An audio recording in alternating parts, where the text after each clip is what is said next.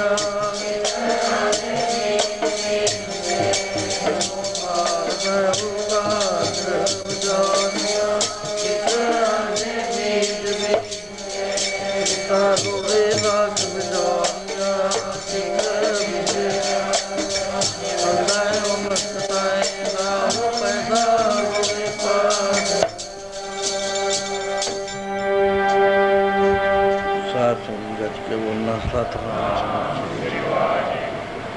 ਕਾਰੋਬਾਰ ਸੰਕੋਚਦੇ ਹੋਏ ਆਪ ਗੁਰੂ ਦਰਬਾਰ ਵਿੱਚ ਪਹੁੰਚੇ ਹੋ। ਮੌਸਮ ਹੌਲੀ ਹੌਲੀ ਠੀਕ ਹੁੰਦਾ ਜਾਂਦਾ ਹੈ। ਗਰਮੀ ਵੀ ਘੱਟ ਹੋ ਰਹੀ ਹੈ। ਆਪ ਦਾ ਉਤਸ਼ਾਹ ਵੱਧ ਰਿਹਾ ਹੈ। ਮਹਾਰਾਜ ਜੀ ਨੇ ਇੱਥੇ ਇੱਕ ਵੱਡੇ ਅਸੂਲ ਦੀ ਬਾਤ ਸਾਨੂੰ ਦੱਸੀ ਹੈ ਕਿ ਖੇਤ ਵਿੱਚ ਜੋ ਬੀਜਿਆ ਜਾਏਗਾ, ਉਹੀ ਵੱਢੇਗਾ ਕੁਦਰਤ ਦਾ ਜੋ ਕਾਨੂੰਨ ਹੈ ਉਹ ਬਦਲ ਨਹੀਂ ਸਕਦਾ। ਅੱਜ ਤੱਕ ਤਾਂ ਹੋਇਆ ਨਹੀਂ ਹੈ। ਵੀ ਜੇ ਖੇਤ ਵਿੱਚ ਕੰਡਿਆਈ ਦਾ ਬੀਜ ਪਾ ਦਿੱਤਾ ਕਣਕ ਕਿੱਥੋਂ ਵੱਢ ਲੇਗਾ ਉਹ ਤਾਂ ਕੰਡੇ ਹੀ ਕੰਡੇ ਹੱਥਾਂ 'ਚ ਲੱਗਣਗੇ। ਕਿਕਰਾਂ ਬਹੁਤ ਵਧੀਆ ਲੱਗਦੀਆਂ ਬੀ ਬਹੁਤ ਹੀ ਸ਼ਾਨਦਾਰ ਗੋਲ ਘੇਰਾ ਹੁੰਦਾ ਉਹਦੇ ਉੱਤੇ। ਗੁਲਾਈ ਦੇ ਵਿੱਚ ਹੁੰਦਾ ਹੈ, ਨਰਮ ਤੇ ਕੂਲਾ ਹੁੰਦਾ। ਉਹ ਇਸ ਤਰ੍ਹਾਂ ਦੇ ਨਾਲ ਤਾਂ ਦਿਖਦਾ, ਲੇਕਿਨ ਇਹ ਦੇਖਿਆ ਨਹੀਂ, ਇਹਦੇ ਵਿੱਚ ਕੀ ਹੈ? ਉਹ ਜਦ ਕਿਕਰਾਂ ਹਰੀਆਂ ਹੋ ਗਈਆਂ, ਵੱਡੀਆਂ ਹੋ ਗਈਆਂ, ਸੂਲਾਂ ਹੀ ਸੂਲਾਂ ਛੱਡ ਗਈਆਂ ਉਹ ਕਹਿੰਦਾ ਵੀ ਅੰਗੂਰ ਤਾਂ ਇਹਨਾਂ ਨੂੰ ਲੱਗਦੇ ਨਹੀਂ। ਸਿਆਣੇ ਨੇ ਕਿਹਾ, ਬੀਜੀਆਂ ਤਾਂ ਕਿਕਰਾਂ ਨੇ। ਅੰਗੂਰ ਕਿਸ ਤਰ੍ਹਾਂ ਲੱਗ ਸਕਦਾ? ਜਿਹਾ ਬੀਜਿਆ ਸੋ ਲੋਣਾ ਕਰਮਾ ਸੁੰਦਰਾ ਖੇਤ ਇੱਕ ਸੂਲ ਹੈ, ਸਾਰੀ ਜ਼ਿੰਦਗੀ ਦੇ, ਹਰ ਥਾਂ ਦੇ ਉੱਤੇ ਲਾਗੂ ਹੁੰਦਾ ਹੈ। ਚਾਹੇ ਉਹ ਅਧਿਆਤਮ ਮਾਰਗ ਹੈ, ਚਾਹੇ ਦੁਨੀਆ ਦਾ ਹੈ, ਚਾਹੇ ਕਿਹਾ ਜਾਏ ਹੈ ਉਹਦਾ ਬੀਜਿਆ ਹੋਇਆ ਵੱਢਣਾ ਹੀ ਪੈਣਾ, ਅਵਸ਼ ਵੱਢਣਾ ਪੈਣਾ ਗੁਰੂ ਨਾਨਕ ਪਾਤਸ਼ਾਹ ਸੰਸਾਰ ਦਾ ਉਧਾਰ ਕਰਦੇ ਕਰਦੇ ਅੱਜ ਅਸਾਮ ਵਿੱਚ ਗਏ ਹੋਏ ਨੇ। ਅਸਾਮ ਵਿੱਚ ਉਹਨਾਂ ਦਿਨਾਂ ਵਿੱਚ ਵੀ, ਹੁਣ ਵੀ ਜੋ ਵੱਡਾ ਜ਼ਿਮੀਂਦਾਰ ਹੈ, ਉਸ ਵੇਲੇ ਉਸ ਉੱਥੇ ਦਾ ਜੋ ਕਾਨੂੰਨ ਸੀ, ਵਰਤ ਵਿਹਾਰ ਸੀ, ਉਹ ਇਹ ਸੀ ਕਿ ਜ਼ਮੀਨ ਦੇ ਮਾਲਕ ਹੁੰਦੇ ਬਹੁਤ ਵੱਡੇ ਵੱਡੇ, ਉਹਨਾਂ ਨੂੰ ਭੂਮੀਏ ਆਖਿਆ ਜਾਂਦਾ ਸੀ। ਉਹ ਸਰਕਾਰ ਨੂੰ ਮਦਦ ਵੀ ਦਿੰਦੇ, ਉਹਨਾਂ ਦੇ ਟੈਕਸ ਵੀ ਕਰਾਉਂਦੇ ਹਾਕਮਾਂ ਨਾਲ ਮਿਲ ਵਰਤਨ ਰੱਖਦੇ।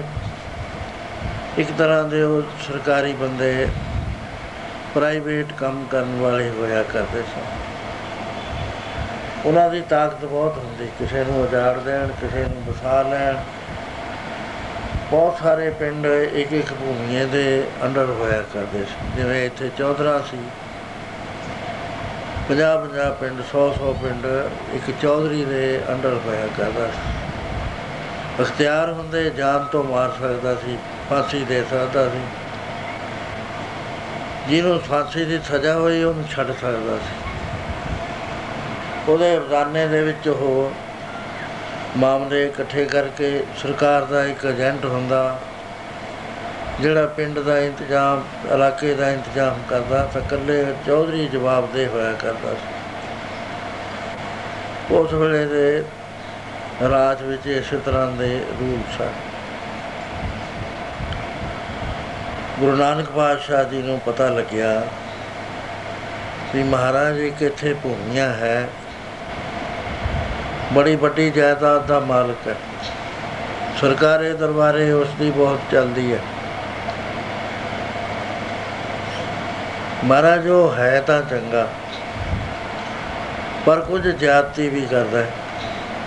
ਮਹਾਰਾਜ ਕਹਿੰਦੇ ਉਹ ਕੀ?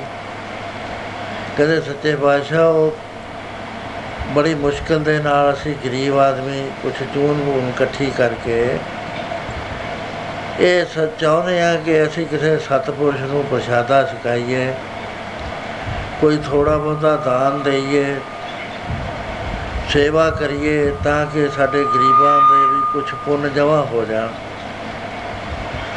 ਅਸੀਂ ਇਹ ਵੀ ਸੁਣਿਆ ਕਿ ਇੱਥੇ ਦਿੱਤਾ ਹੋਇਆ ਅੱਗੇ ਜਾ ਕੇ 70 ਗੁਣਾ ਫਲਦਾ ਹੈ। ਮਹਾਰਾਜ ਕਹਿੰਦੇ, ਇਹ ਤਾਂ ਹੈ ਖੇਤ ਦੇ ਹਿਸਾਬ ਨਾਲ। ਜੇ ਜੇ ਖੇਤ ਵਿੱਚ ਵੀ ਪਾਤਾ, ਉਹ ਜਿਹਾ ਫਲ ਜਾਂਦਾ ਹੈ ਖੇਤ ਪਛਾਣ ਬੀਜੇ ਤਾਂ ਵੱਧ ਵੀ ਹੋ ਜਾਂਦਾ ਹੈ। ਸੈਂਕੜੇ ਗੁਣਾ ਵੀ ਹੋ ਜਾਂਦਾ ਹੈ, ਹਜ਼ਾਰਾਂ ਗੁਣਾ ਵੀ ਹੋ ਜਾਂਦਾ ਹੈ। ਉਹ ਤਾਂ ਖੇਤ ਦਾ ਹਿਸਾਬ ਕਿਤਾਬ ਹੈ। ਪਰ ਆਮ ਹਾਲਾਤ ਦੇ ਵਿੱਚ ਇਹ ਹੈ ਕਹਾਵਤ ਕਿ 10 ਦੁਨੀਆ 70 ਆਖਰ। ਸਵਰਗ ਵਿੱਚ ਜਾ ਕੇ ਜੇ ਫਲ ਲੈਣਾ ਤਾਂ 70 ਗੁਣਾ ਮਿਲਦਾ ਹੈ। ਇਸ ਦੁਨੀਆ 'ਚ ਰਹਿਣਾ ਹੈ ਤਾਂ 10 ਗੁਣਾ ਮਿਲਦਾ ਹੈ। ਲੇਕਿਨ ਦੇਖਣ ਵਿੱਚ ਆਇਆ 10 ਗੁਣਾ ਨਹੀਂ, ਇੱਥੇ ਵੀ ਸੈਂਕੜੇ ਗੁਣਾ ਮਿਲ ਜਾਂਦਾ ਹੈ। ਸਿਰਫ ਦੇਖਣਾ ਇਹ ਹੁੰਦਾ ਵੀ ਇਹ ਖੇਤ ਜਿੱਥੇ ਮੈਂ ਬੀਜ ਰਿਹਾ, ਇਹ ਫਲੂਗਾ ਵੀ ਇੱਥੇ। ਗੁਰੂ ਦਸਵੇਂ ਪਾਤਸ਼ਾਹ ਨੂੰ ਪੁੱਛਿਆ ਵੀ ਸੱਚੇ ਪਾਤਸ਼ਾਹ, ਦਾਨ ਰੂਪੀ ਬੀਜ ਕਿੱਥੇ ਫਲਦਾ? ਆਪ ਕਿਰਪਾ ਕਰਕੇ ਦੱਸੋ, ਅਸੀਂ ਤਾਂ ਪਹਿਲਾਂ ਬ੍ਰਾਹਮਣਾਂ ਨੂੰ ਦਿੰਦੇ ਸੀ। ਉਹਦੇ ਬਾਅਦ ਜੇ ਮਾੜਾ ਦਾਨ ਹੁੰਦਾ ਹੈ, ਤਾਂ ਇੱਕ ਖਾਸ ਗੋਤ ਦੇ ਬ੍ਰਾਹਮਣ ਨੇ। ਉਹ ਲਿਆ ਕਰਦੇ ਨੇ, ਹੋਰ ਉਹਨੂੰ ਕੋਈ ਲੈਂਦਾ ਨਹੀਂ ਸ਼ਨਿਚਰ ਦੇ ਦਾਨ। ਨੂੰ ਉਹਨਾਂ ਨੂੰ ਇਹ ਮਾਫਕ ਹੁੰਦਾ ਜੇ ਤੂੰ ਵੀ ਮਾੜਾ ਦਾਨ ਕਰਨਾ ਹੋਵੇ ਤਾਂ ਛੋਟੀਆਂ ਜਾਤਾਂ ਜਿਨ੍ਹਾਂ ਨੂੰ ਲੋਕ ਪਰੇ ਪਰੇ ਕਰਦੇ ਨੇ, ਉਹਨਾਂ ਨੂੰ ਦਿੱਤਾ ਜਾਂਦਾ ਹੈ। ਉਹ ਉਹਨਾਂ ਨੂੰ ਫਲਦਾ ਹੈ। ਮਹਾਰਾਜ, ਕੋਈ ਸਾਨੂੰ ਐਸਾ ਦੱਸੋ ਬਈ ਦ- ਅਸੀਂ ਗਰੀਬੋ ਗਰੀਬੀ ਜੇ ਕੁਛ ਦਾਨ ਦਈਏ ਵੀ, ਤਾਂ ਫਲੇਗਾ ਕਿੱਥੇ ਜਿੱਥੇ ਜ਼ਿਆਦੇ ਫਲੇ ਉਹਦੀ ਦੱਸ ਪਾਓ ਮਹਾਰਾਜ ਕਹਿਣ ਦੇਖੋ, ਇਹ ਜੋ ਅਸੀਂ ਖਾਲਸਾ ਦਰਸ਼ ਲਿਆਂਦਾ ਹੈ, ਇਹ ਬਰਮ ਗਿਆਨੀਆਂ ਦਾ ਆਦਰਸ਼ ਹੈ। ਜਿਨ੍ਹਾਂ ਦੀ ਦ੍ਰਿਸ਼ਟੀ ਵਿੱਚ ਪਰਮੇਸ਼ਰ ਤੋਂ ਬਗੈਰ ਹੋਰ ਕੁਝ ਨਜ਼ਰ ਨਹੀਂ ਆਉਂਦਾ, ਮਨ ਸਾਚਾ, ਮੁਖ ਸਾਚਾ ਸੋਏ। ਅਬਰ ਨਾ ਪੇਖਾਏ ਕਿਸ ਬਿਨ ਕੋਈ ਨਾਨਕੇ ਲਛਣ ਬਰਮ ਗਿਆਨੀ ਹੋਏ। ਬਰਮ ਗਿਆਨੀ ਨੂੰ ਦਿੱਤਾ ਹੋਇਆ ਦਾਨ ਲੱਖਾਂ ਗੁਣਾ ਫਲਦਾ ਆਮ ਬੰਦੇ ਨੂੰ ਦਿੱਤਾ ਹੋਇਆ, ਬ੍ਰਾਹਮਣ ਨੂੰ ਦਿੱਤਾ ਹੋਇਆ, ਜੇ ਉਹ ਕਰਮ ਕਾਂਡ ਦਾ ਪੂਰਾ ਹੈ, ਤਾਂ 70 ਗੁਣਾ ਫਲ ਜਾਂਦਾ। ਪਰ ਕਲਯੁਗ ਦਾ ਸਮਾਂ ਆ ਗਿਆ। ਲੋਕਾਂ ਦੇ ਆਚਾਰ, ਵਿਹਾਰ ਆਚਾਰ ਤਿੰਨੇ ਗਲਤ ਹੋ ਗਏ। ਜਿਹੜੀ ਖੁਰਾਕ ਹੈ ਮੰਦੀ ਹੋ ਗਈ, ਮਾਸ, ਮੱਛੀਆਂ, ਸ਼ਰਾਬ ਆਪ ਖਾਂਦੇ ਨੇ। ਧਾਰਮਿਕ ਪੁਸਤਕਾਂ ਦੇ ਵਿੱਚ ਲਿਖ ਦਿੱਤਾ ਗਿਆ। ਜੱਗ ਹੁੰਦੇ ਨੇ, ਗਊ ਮੇਧ ਜੱਗ ਹੁੰਦਾ ਹੈ, ਗਊ ਮਾਰੀ ਜਾਂਦੀ ਹੈ ਤੇ ਉਹਦਾ ਮਾਸ ਬ੍ਰਾਹਮਣਾਂ ਨੂੰ ਦਿੱਤਾ ਜਾਂਦਾ, ਪਵਿੱਤਰ ਜਾਣ ਕੇ ਖਾ ਲੈਂਦੇ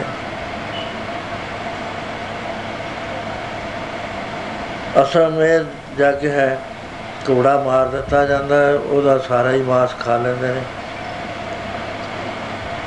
ਕਹਿੰਦੇ ਇਹ ਵੇਦਾਂ ਸ਼ਾਸਤਰਾਂ ਵੇਦਾਂ ਤਾਨੀ ਸ਼ਾਸਤਰਾਂ ਰਸਮ ਰਿਵਾਜ ਦੇ ਵਿੱਚ ਲੋਕਾਂ ਦੇ ਕਹਿਣੀ ਕਥਨੀ ਦੇ ਉੱਤੇ ਇਹ ਗਲਤ ਗੱਲਾਂ ਆ ਗਈਆਂ। ਗੁਰੂ ਮਹਾਰਾਜ ਨੇ ਇਹ ਕੁਰਸ਼ੇਤਰ ਵਿੱਚ, ਜਿਵੇਂ ਕੱਲ ਸੂਰਜ ਗ੍ਰਹਿਣ ਉੱਥੇ ਲੋ ਦੱਸਿਆ ਕਿ ਸੀ ਕਿ ਝਗੜੇ ਤੁਸੀਂ ਮਾਸ ਦੇ ਪਾਉਂਦੇ ਹੋ। ਮਾਸ ਮਾਸ ਕਰ ਮੂਲ ਝਗੜੇ ਪਰ ਤੁਸੀਂ ਤਾਂ ਸਾਰੇ ਲੋਕ ਛਿਪ ਕੇ ਮਾਸ ਖਾਂਦੇ ਹੋ, ਵੇਦਾਂ 'ਚ ਮਾਸ ਹੈ, ਕਿਤਾਬਾਂ 'ਚ ਮਾਸ ਹੈ। ਇਹ ਤੁਸੀਂ ਦਰਜ ਕਰ ਦਿੱਤੇ, ਖਾਣ ਦੇ ਮਾਰਿਆਂ ਨੇ ਉਹਨਾਂ 'ਚ ਰਲਾਵਟਾਂ ਕਰ ਦਿੱਤੀਆਂ। ਤਤ ਦੀ ਬਾਤ ਦੀ ਤੁਹਾਨੂੰ ਸੋਝੀ ਕੋਈ ਨਹੀਂ। ਸੋ ਇਸ ਤਰ੍ਹਾਂ ਦੇ ਨਾਲ ਇਹਨਾਂ ਪੁਸਤਕਾਂ ਦੇ ਵਿੱਚ ਜਿੰਨਾ ਵੀ ਸਾਡੇ ਇਤਿਹਾਸ ਨੇ ਨਾ ਇਹ ਅਸੀਂ ਨਹੀਂ ਲਿਖੇ। ਇੱਕ ਮੈਂ ਤੁਹਾਨੂੰ ਗੱਲ ਕਈ ਵਾਰ-ਵਾਰ ਕਹਿਣਾ ਹੁੰਨਾ ਅਸੀਂ ਨਹੀਂ ਲਿਖੇ। ਸਾਨੂੰ ਸੁਰਤ ਹੀ ਨਹੀਂ ਸੀ ਇਤਿਹਾਸ ਲਿਖਣ ਦੀ। ਕਿਉਂਕਿ ਪਹਿਲਾਂ ਇਤਿਹਾਸ ਕਿਉਂ ਨਹੀਂ ਸੀ ਲਿਖਦੇ? ਮਹਾਤਮਾ ਇੰਨੇ ਤਕੜੇ ਹੁੰਦੇ ਟਾਈਮ ਖਿੱਚ ਲੈਂਦੇ ਸੀ। ਹਜ਼ਾਰ ਸਾਲ ਪੁਰਾਣਾ ਟਾਈਮ ਖਿੱਚ ਕੇ ਦੱਸ ਦੇਣਾ ਵੀ ਆਇਆ ਹੋਇਆ ਸੀ ਭਾਈ। ਮਹਾਭਾਰਤ ਦੀ ਲੜਾਈ, ਵੇਦ ਵਿਆਸ ਜੀ ਨੇ ਕਿੰਨੇ ਸਾਲਾਂ ਬਾਅਦ ਖਿੱਚ ਕੇ ਗੀਤਾ ਲਿਖੀ। ਉੱਥੇ ਸੁਣੀ ਨਹੀਂ ਸੀ ਉਹਨਾਂ ਨੇ ਕੀਤਾ। ਉਹਨਾਂ ਨੇ ਉਹ ਵਚਨ ਸਾਖਸ਼ਾਤ ਕਰ ਕਰਕੇ ਸਾਹਮਣੇ ਖਿੱਚ ਲਿਆ। ਇਹਨਾਂ ਮਹਾਤਮਾ ਨੇ ਅਗਲਾ ਸਮਾਂ ਖਿੱਚਿਆ। 10000 ਸਾਲ ਪਹਿਲਾਂ ਖਿੱਚ ਕੇ ਦੱਸਦਾ ਬਈ ਭਾਰਤ ਵਰਸ਼ ਦੇ ਪੱਛਮ ਦੇਸ਼ ਵਿੱਚ ਬੇਦੀ ਕੁਲ ਦੇ ਅੰਦਰ ਗੁਰੂ ਨਾਨਕ ਅਕਾਲ ਪੁਰਖ ਦਾ ਰੂਪ ਪ੍ਰਗਟ ਹੋਏਗਾ। 10000 ਸਾਲ ਦਾ ਸਮਾਂ ਖਿੱਚ ਲਿਆ ਉਹਨਾਂ ਨੇ। ਉਹ ਲਿਖਦੇ ਨਹੀਂ ਸੀ, ਉਹਨਾਂ ਦੀ ਸ਼ਕਤੀਆਂ ਹੁੰਦੀਆਂ। ਉਹਨਾਂ ਦੇ ਬਚਨੇ ਇਤਿਹਾਸ ਹੋਇਆ ਕਰਦੇ ਸੀ। ਇਹ ਸਾਡਾ ਕੀ ਹੋਇਆ? ਸਾਡੇ ਪਹਿਲਾਂ ਹੀ ਰਲੋ ਪੈ ਗਿਆ। ਗੁਰੂ ਪੰਜਵੇਂ ਪਾਤਸ਼ਾਹ ਦਾ ਸਮਾਂ ਜ਼ਿਆਦਾ ਨਹੀਂ ਸੀ ਹੋਇਆ, ਗੁਰੂ ਨਾਨਕ ਸਾਹਿਬ ਤੋਂ ਬਾਅਦ। ਉਸੇ ਵੇਲੇ ਰੌਲਾ ਪੈ ਗਿਆ ਵੀ ਮਹਾਰਾਜ, ਜਨਮ ਸਾਖੀਆਂ 'ਚ ਬੜੀ ਮਿਲਾਵਟ ਹੋ ਗਈ। ਸਾਖੀਆਂ ਹੈਗੀਆਂ, ਚੰਗੀਆਂ ਵੀ ਹੈਗੀਆਂ, ਪਰ ਉਹ ਸਾਤੇ ਜਦ ਮਾੜੀਆਂ ਆਉਂਦੀਆਂ, ਉਹ ਸਾਨੂੰ ਚੰਗੀਆਂ ਨਹੀਂ ਲੱਗਦੀਆਂ ਕਿਉਂਕਿ ਗੁਰਮੁਖ ਦੇ ਖਿਲਾਫ ਨੇ। ਆਪ ਦੇ ਜੋ ਵਚਨ ਨੇ, ਉਹਨਾਂ ਤੇ ਉਹ ਪੂਰੀਆਂ ਨਹੀਂ ਉਤਰਦੀਆਂ। ਸੱਚੇ ਪਾਤਸ਼ਾਹ ਕੋਈ ਹੁਣੇ ਬੰਨ ਨੂੰ ਬੰਨਿਆ ਜਾਵੇ। ਮਹਾਰਾਜ ਕਹਿਣ ਲੱਗੇ, ਪਿਆਰਿਓ, ਸਾਖੀਆਂ ਤਾਂ ਕੋਈ ਗੱਲੇ ਨਹੀਂ ਹੈ। ਸਭ ਤੋਂ ਬੜੀ ਜਿਹੜੀ ਚੀਜ਼ ਹੈ, ਜ਼ਰੂਰਤ ਹੈ, ਉਹ ਹੈ ਕਿ ਗੁਰੂ ਗ੍ਰੰਥ ਸਾਹਿਬ ਜੀ ਦੀ ਬਾਣੀ ਨੂੰ ਮਿਲਾਵਟ ਤੋਂ ਬਚਾਇਆ ਜਾਵੇ। ਬੜੀ ਮਿਹਨਤ ਦੇ ਨਾਲ ਉਹਨਾਂ ਨੇ ਗੁਰੂ ਗ੍ਰੰਥ ਸਾਹਿਬ ਮਹਾਰਾਜ ਦੀ ਬੀੜ ਤਿਆਰ ਕੀਤੀ। ਸਾਖੀਆਂ ਦਾ ਨੰਬਰ ਬਾਅਦ ਚ ਆਇਆ। ਕਹਿੰਦੇ, ਭਾਈ ਗੁਰਦਾਸ ਜੀ, ਜੋ ਜਨਮ ਸਾਖੀਆਂ ਇੱਥੇ ਅਵੇਲੇਬਲ ਨੇ, ਉਹਨਾਂ ਨੂੰ ਤੁਸੀਂ ਪੜੋ ਉਹਦੇ ਵਿੱਚੋਂ ਤੁਸੀਂ ਮੱਖੀਆਂ ਕੱਢ ਦਿਓ ਮਰੀਆਂ ਹੋਈਆਂ। ਇਹ ਖੀਰ 'ਚ ਮੱਖੀਆਂ ਮਰ ਗਿਆ ਉਹ ਕੱਢ ਦਿਓ ਤੇ ਤੁਸੀਂ ਕੁਛ ਵਾ- ਕੋਈ ਵਾਰ ਲਿਖੋ। ਉਹਨਾਂ ਨੇ ਥੋੜਾ ਜਿਹਾ ਲਿਖਿਆ 40 ਪੌੜੀਆਂ। ਬਹੁਤੀ ਸਾਖੀਆਂ ਨਹੀਂ ਉਹਦੇ ਵਿੱਚ। ਉਹਦੇ ਬਾਅਦ ਇਹ ਚਲਾਕ ਬੰਦਿਆਂ ਦੇ ਹੱਥ ਚ ਆ ਗਈ। ਜਿਹੜੀ ਗੁਰੂ ਅੰਗਦ ਸਾਹਿਬ ਨੇ ਲਿਖਾਈ ਸੀ ਭਾਈ ਵਾਲੇ ਤੋਂ, ਪਹਿਲਾਂ ਤਾਂ ਆਹੀ ਕਹਿਣ ਲੱਗੇ ਭਾਈ ਵਾਲਾ ਹੀ ਨਹੀਂ ਹੋਇਆ, ਫਾਹੀ ਵੜਤਾ ਸਾਰੇ ਬਈ ਸਾਖੀ ਵੀ ਗਲਤ, ਭਾਈ ਵਾਲਾ ਤਾਂ ਹੋਇਆ ਹੀ ਨਹੀਂ। ਫਿਰ ਤੁਸੀਂ ਸਾਖੀ ਦੀ ਕਿਹੜੀ ਦੀ ਗੱਲ ਕਰਦੇ ਹੋ? ਜੇ ਪੁੱਛਿਆ ਤੁਸੀਂ ਉਸ ਵੇਲੇ ਸੀਗੇ ਬੇਦ ਰੀਲਾ ਦੇਣਗੇ। ਉੱਥੇ ਖੂਹ ਹੈ ਚੰਦਰਭਾਨ ਦਾ, ਸੰਧੂ ਗੋਤ ਵਾਲੇ ਉੱਥੇ ਰਹਿੰਦੇ ਸੀ। ਭਾਈ ਵਾਲਾ ਗੁਰੂ ਨਾਨਕ ਪਾਤਸ਼ਾਹ ਦੇ ਕੋਲ ਬਹੁਤ ਪਿਆਰਾ ਸੇਵਕ ਹੋ ਕੇ ਰਿਹਾ, ਹੁਕਮੀ ਬੰਦਾ ਸੀ। ਹੁਕਮ ਦੇ ਵਿੱਚ ਰਹਿੰਦਾ, ਗੱਲਬਾਤ ਕਰਦੇ, ਬਥੇਰੇ ਪ੍ਰੇਮੀ ਹੁੰਦੇ ਨੇ, ਜਿਹੜੇ ਗੱਲ ਨਹੀਂ ਕਰਦੇ, ਟਾਕ ਕਰਦੇ ਹੀ ਨਹੀਂ। ਹੁਕਮ 'ਚ ਰਹਿੰਦੇ ਮਹਾਂਪੁਰਸ਼ਾਂ ਦੇ। ਭਾਈ ਮਰਦਾਨਾ ਜੀ ਗੱਲਬਾਤ ਕਰਦੇ ਸੀ। ਉਹਦਾ ਹੀ ਕਰਤਾ। ਭਾਈ ਭਾਈ ਵਾਲਾ ਹੀ ਨਹੀਂ, ਕੋਈ ਹੋਇਆ ਹੀ ਨਹੀਂ, ਇਹ ਤਾਂ ਐਵੇਂ ਇਮੇਜਿਨਰੀ ਇੱਕ ਫਿਗਰ ਲੈ ਲਈ। ਹੁਣ ਇਹਨਾਂ ਨੂੰ ਖੁੱਲ ਮਿਲ ਗਈ। ਵੀ ਭਾਈ ਵਾਲੇ ਨੂੰ ਤਾਂ ਵਿੱਚੋਂ ਕੱਢ ਦੋ। ਹੁਣ ਲਿਖ ਲਓ ਜਿਹੜਾ ਕੁਝ ਲਿਖਣਾ ਹੈ। ਹਿੰਦਾਲ ਨੇ ਜਨਮ ਸਾਖੀ ਉਹ ਜਿਹੜੀ ਸੀ ਭਾਈ ਵਾਲੇ ਵਾਲੀ ਉਹ ਪਾੜ ਕੇ ਪਤਾ ਹੀ ਨਹੀਂ ਕਿਧਰ ਗੁ- ਗੁੰਮ ਕਰਦੀ, ਨਵੀਆਂ ਸਾਖੀਆਂ ਕੰਸਟਰਕਟ ਕਰੀਆਂ। ਉਹਦੇ 'ਚ ਉਹ ਲਿਖਦਾ ਜਿੱਥੇ ਗੁਰੂ ਨਾਨਕ ਪਾਤਸ਼ਾਹ ਦੀ ਸਾਖੀ ਆਉਂਦੀ ਹੈ ਵੀ ਸੱਚਖੰਡ ਨੂੰ ਜਾਂਦੇ ਨੇ। ਉਥੇ ਧਰੂੰ ਦੇ ਮੁਖ ਤੋਂ ਕਹਾਉਂਦਾ ਹੈ ਬਈ ਇਹ ਤਾਂ ਛੋਟੇ ਛੋਟੇ ਆਏ ਨੇ, ਗੁਰੂ ਨਾਨਕ ਆਇਆ, ਕਬੀਰ ਆਇਆ, ਦਰਗਾਹ 'ਚ ਨਹੀਂ ਕੋਈ ਵੀ ਵੜਨ ਦਿੱਤਾ, ਹਿੰਦਾਲ ਗਿਆ ਕੇਵਲ। ਹਿੰਦਾਲੀਆਂ ਦਾ ਕਿਉਂਕਿ ਸੀ। ਉਹ ਗੁਰੂ ਚੌਥੇ ਪਾਤਸ਼ਾਹ ਦਾ ਸਿੱਖ ਸੀਗਾ। ਉਹ ਤਾਂ ਪਹੁੰਚ ਗਿਆ ਉਸ ਥਾਂ ਦੇ ਉੱਤੇ, ਬਾਕੀ ਨਹੀਂ ਕੋਈ ਪਹੁੰਚਿਆ। ਸੋ ਇਸ ਤਰ੍ਹਾਂ ਦੇ ਨਾਲ ਗੁਰੂ ਸਾਖੀ ਘੜੀ ਵੀ ਗੁਰੂ ਅਮਰਦਾਸ ਮਹਾਰਾਜ ਆਏ। ਉਹਨਾਂ ਨੇ ਆ ਕੇ ਗੁਰੂ ਅੰਗਦ ਸਾਹਿਬ ਦੇ ਲੰਗਰ ਵਿੱਚ ਮਾਸ ਬਣਦਾ ਸੀ। ਉਹਨਾਂ ਨੇ ਕਿਹਾ ਵੀ ਦੇਖਿਓ ਮੈਂ ਮਾਸ ਨਹੀਂ ਖਾਣਾ। ਮਹਾਰਾਜ ਕਹਿੰਦੇ, ਭਾਈ, ਇਹਨੂੰ ਮਾਸ ਵਾਲਾ ਥਾਲ ਨਾ ਦਿਓ, ਇਹਨੂੰ ਰਹਿਣ ਦਿਓ। ਮੈਂ ਇੱਕ ਨਹੀਂ ਜੇ ਮੈਂ ਇਸ ਖਿਆਲ 'ਚ ਪੈ ਗਿਆ ਤਾਂ ਮੁਕੜਾ ਹੀ ਨਹੀਂ। ਹਰ ਥਾਂ ਦੇ ਉੱਤੇ ਜਿੱਥੇ ਸ- ਅਸੀਂ ਬਹੁਤ ਉੱਚੇ ਜਾਂਦੇ ਹਾਂ, ਉੱਥੇ ਗਰਾਉਣ ਵਾਲੀ ਸਾਖੀ ਨਾਲ ਪਾ ਦਿੱਤੀ। ਮਾਤਾ ਜੀ ਸਾਹਿਬਜ਼ਾਦਿਆਂ ਨੂੰ ਹਰਾ ਸ਼ਹਿਰੀ ਦੇ ਕੇ, ਉਪਦੇਸ਼ ਦੇ ਕੇ ਭੇਜਦੇ ਆ ਕਿ ਬੇਟਾ, ਇਹ ਜਿਹੜਾ ਆ ਸਰੀਰ ਹੈ, ਇਹ ਨਾਸਵੰਤ ਹੈ। ਇਹਦੇ ਚ ਧਰਮ ਕਮਾਓ। ਸਰੀਰ ਜਾਵੇ ਤਾਂ ਜਾਵੇ। ਪਰਵਾਹ ਨਹੀਂ ਹੈ ਇਸਦਾ ਤੁਹਾਡੇ ਪਿਤਾ ਦੀ ਦਾ ਜਿਹੜੀ ਚਾਦਰ ਹੈ, ਉਹ ਬਿਲਕੁਲ ਸਫੈਦ ਹੈ। ਦੇਖਿਓ ਕਿਤੇ ਦਾਗ ਨਾ ਲੱਗ ਜਾਵੇ। ਉਸ ਵੇਲੇ ਮਾਤਾ ਜੀ ਨੂੰ ਪਤਾ ਨਹੀਂ ਸੀ ਵੀ ਜੇ ਮੈਂ ਇਹ ਜਿਹਾ ਉਪਦੇਸ਼ ਦਿੰਨੀ ਆ ਸ਼ੀਤ ਤਾਂ ਇਹਨਾਂ ਨੇ ਹੋਣਾ, ਫਿਰ ਮੇਰੇ ਤੇ ਕਿਵੇਂ ਚੱਲੋ ਹੁਣ ਅਗਲਾ ਸਾਖੀਦਾਰ ਕੀ ਕਹਿੰਦਾ ਹੈ? ਵਜਾ ਮਾਤਾ ਜੀ ਨੂੰ ਪਤਾ ਲੱਗਿਆ ਵੀ ਸਾਹਿਬਜ਼ਾਦੇ ਸ਼ਹੀਦ ਹੋ ਗਏ। ਉਹਨੇ ਟੋਡਰ ਮਲ ਕੋ ਸੁਨੇਹਾ ਭੇਜਿਆ, ਮੈਨੂੰ ਛੇਤੀ ਹੀਰਾ ਭੇਜ ਦੇ ਤਾਂ ਕਿ ਮੈਂ ਚੱਟ ਕੇ ਮਰ ਜਾ। ਦੂਸਰੇ ਇਤਿਹਾਸਕਾਰ ਕਹਿੰਦੇ, ਨਹੀਂ, ਹੀਰੇ ਹੁਰੇ ਦੀ ਤਾਂ ਗੱਲ ਨਹੀਂ ਸੀ ਹੋਈ। ਉਹ ਮਾਤਾ ਜੀ ਨੇ ਜ਼ੋਰ ਦੀ ਸਿਰ ਮਾਰਿਆ, ਕੰਧ ਵਿੱਚ, ਉਹ ਸਿਰ ਪਟ ਗਿਆ। ਤੀਸਰਾ ਕਹਿੰਦਾ ਵੀ, ਨਹੀਂ, ਇਹ ਵੀ ਉਹ ਕੀ ਆ, ਤੇ ਮਾਤਾ ਜੀ ਨੇ ਤਾਂ ਛਾਲ ਮਾਰਤੀ ਛ- ਫਟਾਫਟ। ਉਹ ਉੱਚਾ ਬੁਰਜ ਸੀ, ਉੱਥੋਂ ਥੱਲੇ ਆਉਂਦੇ ਹੀ ਚੜਾਈ ਕਰੀ। ਪੰਜਵੇਂ ਜਿਹੜੇ ਅੱਜ ਕੱਲ ਦੇ ਨੇ, ਇਹਨਾਂ ਨੇ ਕਿਹਾ ਇਹ ਤਾਂ ਗੱਲ ਮਾੜੀ ਹੋ ਗਈ। ਇਹਨੂੰ ਬਦਲੋ ਕਿਸੇ ਤਰੀਕੇ ਨਾਲ। ਉਹਦਾ ਬਦਲਿਆ ਕੀ ਕਿ ਮਾਤਾ ਜੀ ਨੇ ਜਦ ਸੁਣਿਆ ਉਹਦਾ ਹਾਰਟ ਫੇਲ ਹੋ ਗਿਆ। ਇੱਥੇ ਤਾਂ ਕਿਸੇ ਦਾ ਨਹੀਂ ਹੁੰਦਾ ਐਕਸੀਡੈਂਟ ਹੋ ਜਾਂਦੇ ਨੇ। ਕਿੰਨੇ ਕਿੰਨੇ ਪਰਿਵਾਰ ਦਾ ਪਰਿਵਾਰ ਖਤਮ ਹੋ ਜਾਂਦਾ, ਉਹ ਬੁੜੀਆਂ ਫੇਰ ਬੈਠੀਆਂ ਜੇ ਬੈਠੀਆਂ। ਸੋ ਇਹ ਚੀਜ਼ਾਂ ਨੇ ਸਾਧ ਸੰਗਤ ਜੀ ਜਿਹੜੀਆਂ ਨੇ ਸਾਨੂੰ ਗਲਤ ਰਸਤੇ ਪਾ ਦਿੱਤਾ। ਗੁਰਬਾਣੀ ਤੋਂ ਅਸੀਂ ਲਾਭੇ ਹੋ। ਸਾਖੀਆਂ ਦੇ ਵਿੱਚ ਬਹੁਤ ਬੜੀਆਂ ਗਲਤੀਆਂ ਪਾ ਦਿੱਤੀਆਂ ਗਈਆਂ। ਇੱਕ ਨਹੀਂ, ਮੈਂ ਬੇਅੰਤ ਦੱਸ ਦਿੰਦਾ।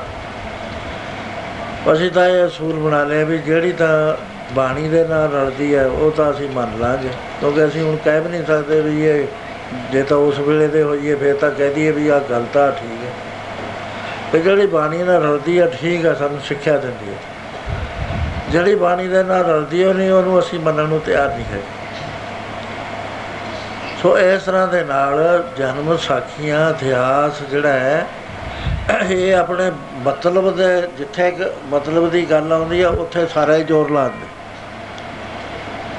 ਜਿਹੜਾ ਫੀਮ ਖਾਂਦਾ, ਉਹ ਉਹ ਇਸ ਗੱਲ ਤੇ ਜ਼ੋਰ ਲਾਉਂਦਾ ਵੀ ਕਿ ਜਦੋਂ ਗੁਰੂ ਮਹਾਰਾਜ ਨੇ ਵਿਚਿੱਤਰ ਸਿੰਘ ਨੂੰ ਕਿਹਾ ਵੀ ਜਾ, ਹਾਥੀ ਦਾ ਸਿਰ ਪਾੜਨਾ ਹੈ, ਪਹਿਲਾਂ ਦੁਨੀ ਚੰਦ ਦਾ ਨੱਠ ਗਿਆ। ਇਹਨੂੰ ਜਦ ਕਿਹਾ, ਮਹਾਰਾਜ ਕਹਿੰਦੇ, ਐ ਨਹੀਂ ਪਾੜ ਹੋਣਾ, ਇਹਨੂੰ ਫੀਮ ਦੋ, ਡਰੱਗ ਲਿਆ ਕੇ ਦੋ, ਡਰੱਗ, ਅੰਡਰ ਡਰੱਗ ਦੇ ਵਿੱਚ ਕਰਕੇ ਇਹਨੂੰ ਬੇਹੋਸ਼ ਜਿਹਾ ਕਰਕੇ ਫੇਰ ਕਰਾਵਾਂਗੇ ਕੰਮ ਉਹ ਦੇ ਦਿੱਤੀ। ਰਾਤ ਨੂੰ ਉਹਨੂੰ ਪੁੱਛਿਆ, ਕਹਿੰਦਾ ਬਹੁਤ ਚੜੀ ਹੋਈ ਹੈ, ਸਵੇਰਾ ਹੋ ਗਿਆ। ਮਹਾਰਾਜ ਕਹਿੰਦੇ ਵੀ ਇਹ ਵੀ ਇਹਦੇ ਘੱਟ ਹੈ, ਮੇਰੇ ਵਾਲੀ ਡੱਬੀ ਲਿਓ ਜਿਹੜੀ ਚੀਨ ਤੋਂ ਫੀਮ ਮੰਗਾਈ ਹੈ। ਉਹ ਦੇਤੀ ਉਹਨੂੰ, ਕਹਿੰਦੇ ਹੁਣ ਦੱਸ ਬਈ, ਉਧਰੋਂ ਹਾਥੀ ਛੁੱਟ ਗਿਆ। ਕਹਿੰਦੇ ਵਿਚਿੱਤਰ ਸਿੰਘ, ਉਹ ਕੀ ਆਉਂਦਾ ਹੈ? ਕਹਿੰਦਾ ਜੀ, ਕੱਟਾ ਹੈ ਛੋਟਾ ਜਿਹਾ। ਕਹਿੰਦੇ ਇਹਦਾ ਸਿਰ ਲਾਓ, ਕਹਿੰਦਾ ਮਹਾਰਾਜ ਆ ਵੀ ਕੋਈ ਗੱਲ ਹੈ? ਮਹਾਰਾਜ ਦਾ ਪਤਾ ਨਹੀਂ ਕਿੱਡਾ ਖਾਤੀ ਹੋਣਾ। ਇਹ ਤਾਂ ਕੱਟਣਾ ਜਿਹਾ ਕੋਈ। ਉਹ ਕਿੱਥੇ ਉਹਦੀ ਬਹਾਦਰੀ? ਕਿੱਥੇ ਉਹਨੂੰ ਡਰੱਗ ਦੇ ਅੰਡਰ ਲਿਆਂਦਾ? ਵੀ ਡਰੱਗ ਖਾਂਦੇ ਸੀ। ਗੁਰੂ ਸਾਹਿਬ ਵੀ ਖਾਂਦੇ ਸੀ ਡਰੱਗ ਤੇ ਸਿੰਘਾਂ ਨੂੰ ਵੀ ਡਰੱਗ ਦਿੰਦੇ ਸੀ। ਇੰਗਲੈਂਡ ਦੇ ਵਿੱਚ ਮੈਂ ਕਥਾ ਸੁਣਨ ਬੈਠ ਗਿਆ। ਉਹ ਗ੍ਰੰਥੀ ਸਿੰਘ ਕਥਾ ਕਰਦਾ ਵੀ ਭਾਈ ਤਾਰਾ ਤਾਰਾ ਸਿੰਘ ਜੀ ਨੇ ਸਿੰਘਾਂ ਨੂੰ ਪਹਿਲੇ ਤੋੜ ਦੀ ਸ਼ਰਾਬ ਲਿਆ ਕੇ ਦਿੱਤੀ ਵੀ ਆ, ਇਹਦੇ ਨਾਲ ਤਰਾਰੇ ਆਉਣਗੇ, ਫਿਰ ਆਪਾਂ ਸੀਟੀਆਂ ਦੇਵਾਂਗੇ। ਉਹ ਸ਼ਰਾਬ ਪੀ ਕੇ ਲੜਦੇ ਰਹੇ। ਸਾਰੇ ਹੀ ਮਰ ਗਏ, ਕਿਉਂਕਿ ਬੇਹੋਸ਼ ਹੋ, ਅੱਧੇ ਅੱਧੀ ਅਕਲ ਤਾਂ ਮਾਰੀ ਗਈ ਸੀ ਸ਼ਰਾਬ ਨਾਲ। ਸੋ ਇਹ ਚੀਜ਼ ਦਾ ਮੈਂ ਤਾਂ ਬੇਨਤੀ ਕਰਦਾ ਵੀ ਇੰਨੀ ਮਿਲਾਵਟ ਹੋ ਚੁੱਕੀ ਹੈ ਸਾਨੂੰ ਪਤਾ ਨਹੀਂ ਲੱਗਦਾ। ਸਾਡੇ ਪ੍ਰਚਾਰਕਾਂ ਨੂੰ ਨਹੀਂ ਪਤਾ ਪੜ ਕੇ ਮੱਖੀ ਤੇ ਮੱਖੀ ਮਾਰਦੇ। ਸੋ ਇਸ ਤਰ੍ਹਾਂ ਦੇ ਨਾਲ ਸਾਧ ਸੰਗਤ ਜੀ ਸਾਖੀਆਂ ਗਲਤ ਹੋ ਜਾਂਦੀਆਂ। ਗੁਰੂ ਮਹਾਰਾਜ ਜੀ ਨੇ ਸੰਸਾਰ ਦੇ ਵਿੱਚ ਭਰਮਣ ਕਰਕੇ ਸੱਚ ਦਾ ਰਸਤਾ ਪ੍ਰਗਟ ਕਰਿਆ। ਤੇ ਆਪਾਂ ਸ਼ਬਦ ਪੜਿਆ ਹੈ ਕਿਥੋਂ ਭਾਲਦਾ ਹੈ ਤੂੰ ਰਾਖ ਬਜੌਰੀਆਂ ਕਿਕਰਾਂ ਦੇ ਬੀਜ ਬੀਜ ਕੇ। ਜਿਹਾ ਬੀਜੈ ਸੋ ਲੁਣਾ ਹੈ, ਕਰਮਾ ਸੰਦੜਾ ਖੇਤ। ਜਿਹਾ ਦਾ ਬੀਜੇਗਾ ਹੋ ਜਾ ਤੈਨੂੰ ਮਿਲ ਜਾਣਾ। ਲਿਹਾਜ਼ ਨਹੀਂ ਕੋਈ ਵੀ ਹੋਣੀ। ਗੁਰੂ ਨਾਨਕ ਪਾਤਸ਼ਾਹ ਸ਼ਾਮ ਦੇ ਵਿੱਚ ਚਲੇ ਜਾਂਦੇ ਉੱਥੇ ਜਾ ਕੇ ਪਤਾ ਲੱਗਿਆ ਆਲੇ ਦਾਲੇ ਦੇ ਨੇ ਦੱਸਿਆ ਵੀ ਮਹਾਰਾਜ ਇੱਕ ਇਸ ਤਰ੍ਹਾਂ ਦਾ ਬੰਦਾ ਹੈ। ਉਹ ਤਾੜੇ ਮਾਰਦਾ ਹੈ, ਫਿਰ ਪੁੰਨਦਾਨ ਵੀ ਬਹੁਤ ਕਰਦਾ। ਹੈ। ਉਹਦੀ ਬਦਨਾਮੀ ਤਾਂ ਹੈ ਹੀ ਨਹੀਂ। ਉਹਦੀ ਨੇਕ ਨਾਮੀ ਚੱਲ ਰਹੀ ਹੈ। ਬਈ ਬੜਾ ਦਾਨ ਕਰਦਾ ਹੈ। ਜੋ ਵੀ ਸਾਧੂ ਮਹਾਪੁਰਸ਼ ਆਉਂਦਾ ਹੈ, ਸਾਡੇ ਪਿੰਡਾਂ 'ਚ ਹੀ ਲੰਘਦਾ ਹੈ। ਉਹ ਭਾਈ ਭੂਮੀਆਂ ਦੀ ਗੱਲ ਜ਼ਰੂਰ ਕਰਦਾ ਹੈ। ਮਹਾਰਾਜ ਕਹਿਣ ਲੱਗੇ, ਚੱਲ ਭਾਈ ਮਰਦਾਨਾ, ਆਪਾਂ ਉੱਥੇ ਹੀ ਚੱਲਦੇ ਹਾਂ। ਗੁਰੂ ਮਹਾਰਾਜ ਆ ਜਾਂਦੇ ਨੇ। ਉੱਥੇ ਆ ਕੇ ਪਿੰਡ ਵਾਲੇ ਦੇਖਿਆ ਵੀ ਸਾਧੂ ਆ ਗਏ ਦਰਸ਼ਨ ਕਰਦੇ ਹੀ ਸ਼ਾਂਤੀ ਪੈਂਦੀ, ਸ਼ਾਂਤੀ ਆਉਂਦੀ ਹੈ। ਸੇਵਾ ਕਰਨ ਨੂੰ ਜੀ ਕਰਦਾ ਹੈ। ਜਲ ਪਾਣੀ ਲਿਆਏ, ਚਰਨ ਧੋਆਏ ਬਿਠਾਏ। ਮਰਦਾਨਾ ਕਹਿੰਦਾ ਵੀ ਸੱਚੇ ਪਾਤਸ਼ਾਹ, ਇਹ ਕੁਝ ਖਾਣ ਪੀਣ ਦੀ ਤਾਂ ਗੱਲੇ ਹੀ ਨਹੀਂ ਕਰਦੇ। ਹੋਰ ਸਭ ਕੁਝ ਕਰੀ ਜਾਂਦੇ। ਬੈਠਣ ਨੂੰ ਪਲੰਗ ਵਧੀਆ ਦੇ ਦਿੱਤੇ, ਪੱਖਾ ਲੈ ਕੇ ਚੱਲੀ ਜਾਂਦੇ ਨੇ। ਜਲ ਲੈ ਕੇ ਚਰਨ ਸਰ ਪੰਜ ਇਸ਼ਨਾਨਾ ਕਰਾਇਆ। ਮਹਾਰਾਜ ਕਹਿੰਦੇ ਮਰਦਾਨੇ ਤੂੰ ਪੁੱਛ ਲੈ ਨਾ ਕਹਿਣ ਲੱਗਾ, ਕਿਉਂ ਭਾਈ? ਗੁਰਸਿੱਖੋ, ਤੁਹਾਡੇ ਪਿੰਡ 'ਚ ਰਿਵਾਜ ਨਹੀਂ ਹੈ ਵੀ ਜੇ ਕੋਈ ਸਾਧੂ ਮਹਾਪੁਰਸ਼ ਆਵੇ ਉਹਨੂੰ ਜਲ ਪਾਣੀ ਪੁੱਛਣਾ? ਉਹ ਕਹਿਣ ਲੱਗੇ, ਭਾਈ ਮਰਦਾਨਾ, ਰਿਵਾਜ? ਇਹਨਾਂ ਕਹਿ ਕੇ ਗੱਲ ਕਰ ਨਾ ਸਕੇ, ਅੱਖਾਂ 'ਚ ਪਾਣੀ ਜਾਣਾ ਲੱਗ ਗਿਆ। ਬੋਲ ਨਾ ਹੋਏ। ਕਹਿੰਦੇ, ਕੀ ਗੱਲ, ਇੰਨਾ ਕਿਉਂ ਦੁੱਖ ਹੈ ਤੁਹਾਨੂੰ? ਕਹਿੰਦੇ, ਸਾਡਾ ਜਿਹੜਾ ਸਰਦਾਰ ਹੈ, ਭੂਮੀਆ ਹੈ, ਉਹਨੇ ਮਨਾ ਕਰਤਾ ਸਾਨੂੰ। ਵੀ ਤੁਸੀਂ ਕਿਸੇ ਆਏ ਗਏ ਸਾਧੂ ਨੂੰ ਪ੍ਰਸ਼ਾਦਾ ਨਹੀਂ ਛਕਾਉਣਾ, ਵਸਤਰ ਦਾਨ ਨਹੀਂ ਕਰਨਾ, ਹੋਰ ਤੁਸੀਂ ਸੇਵਾ ਕਰ ਸਕਦੇ ਹੋ। ਕਹਿਣ ਲੱਗੇ, ਭਾਈ ਮਰਦਾਨਾ ਸਾਡੇ ਪੁੰਨ ਖੋਲੇ ਮਾੜੇ ਮੋਟੇ ਗਰੀਬ ਆਦਮੀ ਆ ਸੀ ਕੁਝ ਥੋੜਾ ਬਹੁਤਾ ਕਿਸੇ ਸਾਧੂ ਨੂੰ ਪ੍ਰਸ਼ਾਦਾ ਛਕਾਤਾ, ਕਿਸੇ ਨੂੰ ਵਸਤਰ ਦੇਤਾ, ਮਾੜੇ ਮਾੜੇ ਪੁੰਨ ਬਣ ਕੇ ਗ੍ਰਸਤੀ ਦੇ ਪੁੰਨ ਜੁੜ ਜਾਇਆ ਕਰਦੇ ਨੇ। ਅਮੀਰ ਤਾਂ ਅਸੀਂ ਹਾਂ ਨਹੀਂ। ਪਰ ਸਾਡਾ ਤਾਂ ਇਹ, ਉਹ ਵੀ ਪੁੰਨ ਖੋਲੇ ਸਾਰੇ ਉਹਨੇ। ਮਹਾਰਾਜ ਕਹਿਣ ਲੱਗੇ, ਚੰਗਾ, ਅਸੀਂ ਉੱਥੇ ਚੱਲਦੇ ਆ ਕਹਿੰਦੇ, ਉੱਠ ਭਾਈ ਮਰਦਾਨਾ, ਚਲੋ ਚਲੀਏ। ਉੱਥੇ ਚਲੇ ਜਾਂਦੇ ਨੇ ਤੇ ਜਾ ਕੇ ਕੁਦਰਤੀ ਭਾਈ ਭੂਮੀਆਂ ਉੱਥੇ ਐਸੇ ਮਹਾਪੁਰਸ਼ਾਂ ਦੇ ਦਰਸ਼ਨ ਉਹਨੇ ਕਦੇ ਕੀਤੇ ਹੀ ਨਹੀਂ ਸੀ। ਦਰਸ਼ਨ ਕਰਦੀ ਸਾਰ ਐਸਾ ਅੰਦਰ ਧੱਕਾ ਵੱਜਿਆ ਉਹਦੇ। ਵੀ ਹੈ ਇਹਦੇ ਮਹਾਤਮਾ ਦਾ ਅੱਜ ਤੱਕ ਨਹੀਂ ਮੈਂ ਦੇਖਿਆ। ਐਨਾ ਨੂਰ ਐਨੀ ਖਿੱਚ ਐਨੀ ਮਠਾਸ। ਨੇਤਰਾਂ ਦੇ ਵਿੱਚ ਆਏ ਜਿਵੇਂ ਰੋਸ਼ਨੀ ਨਿਕਲਦੀ ਹੁੰਦੀ ਹੈ। ਚਿਹਰੇ ਦੇ ਉੱਤੇ ਐਨੀ ਆਭਾ ਹੈ ਵੀ ਦੇਖੀ ਜਾਓ, ਆਪਣਾ ਆਪਣਾ ਲੱਗਦਾ, ਜਿਵੇਂ ਮੇਰਾ ਹੀ ਹੈ। ਉਸ ਵੇਲੇ ਆ ਕੇ ਨਮਸਕਾਰ ਕਰੀ, ਪਾਤਸ਼ਾਹ ਬੈਠੋ, ਮੇਰੇ ਭਾਗ ਜਾਗ ਪੇ ਕਿਉਂਕਿ ਤੁਹਾਡੇ ਦਰਸ਼ਨ ਹੋਏ।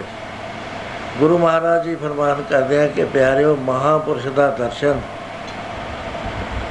ਕਦੇ ਵੀ ਨਹੀਂ ਹੁੰਦਾ, ਜਿੰਨੀ ਦੇਰ ਤੱਕ ਪੁੰਨ ਕਰਮ ਨਾ ਜਾਗ। ਕੋਲੇ ਰਹਿ ਜਾਂਦਾ ਨਾਲ ਲੱਗਦਾ ਹੀ ਰਹਿ ਜਾਂਦਾ। ਨਹੀਂ ਪਤਾ ਲੱਗਦਾ। ਗੁਰੂ ਅੰਗਦ ਸਾਹਿਬ ਮਹਾਰਾਜ ਦਾ ਪਤਾ ਹੀ ਨਹੀਂ ਲੱਗਿਆ ਉਹ ਚੌਧਰੀ ਨੂੰ। ਮਹਾਰਾਜ ਨੇ ਕਿਹਾ, ਉਹ ਕਹਿੰਦਾ ਮਿਰਗੀ ਆਉਂਦੀ ਆ ਮਹਾਰਾਜ। ਮਹਾਰਾਜ ਕਹਿੰਦੇ ਸ਼ਰਾਬ ਛੱਡ ਦੇ। ਸ਼ਰਾਬ ਛੱਡਤੀ, ਮਿਰਗੀ ਹਟ ਗਈ। 2-4 ਸਾਲ ਤੇ ਬਾਅਦ ਬੱਦਲ ਹੋਏ ਹੋਏ ਨੇ, ਕੋਠੇ ਤੇ ਬੈਠਾ ਹੈ। ਨੌਕਰਾਂ ਨੂੰ ਕਹਿੰਦਾ, ਓਏ, ਇਹਨੇ ਤਾਂ ਖਾਣਾ ਪੀਣਾ ਹੀ ਸਾਡਾ ਬੰਦ ਕਰਤਾ, ਜਾ ਲਿਆਓ ਸ਼ਰਾਬ। ਸ਼ਰਾਬ ਪੀ ਲਈ, ਗੁਰੂ ਅੰਗਦ ਸਾਹਿਬ ਹੇਠਾਂ ਨੇ, ਘਰ ਨਾਲ ਲੱਗਦਾ ਘਰ ਹੈ। ਉਥੋਂ ਉੱਚੀ ਦੇ ਕੇ ਆਵਾਜ਼ ਦਿੱਤੀ, ਕਹਿੰਦਾ, ਉਹ ਅੰਗਦਾ ਮਾ, ਅਸਾਂ ਪੀ ਲਈ ਫਿਰ ਸ਼ਰਾਬ। ਮਹਾਰਾਜ ਕਹਿੰਦੇ, ਤੈਂ ਸ਼ਰਾਬ ਪੀ ਲਈ ਆ ਲੈ, ਤੇਰੇ ਵਾਲੀ ਮਿਰਗੀ ਵੀ ਆ ਰਹੀ ਹੈ। ਉੱਥੇ ਹੀ ਦੌਰਾ ਪੈ ਗਿਆ, ਸਿਰ ਬਰਨੇ ਥੱਲੇ ਆ ਮੇਰਾ ਗੱਲ ਦੱਸਣ ਦਾ ਭਾਵ ਇਹ ਹੈ ਕਿ ਗੁਰੂ ਮਹਾਰਾਜ ਕੰਧ ਨਾਲ ਕੰਧ ਲਾ ਕੇ ਰਹਿੰਦੇ ਸੀ, ਬੇਅੰਤ ਸੰਗਤਾਂ ਆਉਂਦੀਆਂ ਸੀ। ਪਰ ਉਹਨੂੰ ਕੀ ਅੰਦਾਜ਼ਾ ਹੋਇਆ? ਪਾਇਆ ਸਮਝਦਾ ਸੀ ਵੀ ਪਤਾ ਨਹੀਂ ਲੋਕ ਆਈ ਜਾਂਦੇ ਨੇ। ਉਹ ਅੰਦਰਲੀ ਰੂਹਾਨੀਅਤ ਨੂੰ ਨਹੀਂ ਜਾਣਦਾ ਕਿਉਂਕਿ ਉਹਦੇ ਭਾਗ ਨਹੀਂ ਸੀ ਜਾਗੇ ਸਾਧੂ ਦਾ ਮਲਾਪ ਨਹੀਂ ਹੁੰਦਾ ਜਿੰਨੀ ਦੇਰ ਤੱਕ ਭਾਗ ਨਾ ਜਾਗਣ। ਐਸਾ ਫਰਮਾਨ ਹੈ ਬਾਣੀ ਦੇ ਅੰਦਰ। ਸਾਧੂ ਮਿਲ ਜਾਂਦੇ ਨੇ, ਸੁੱਤੇ ਜਾਂ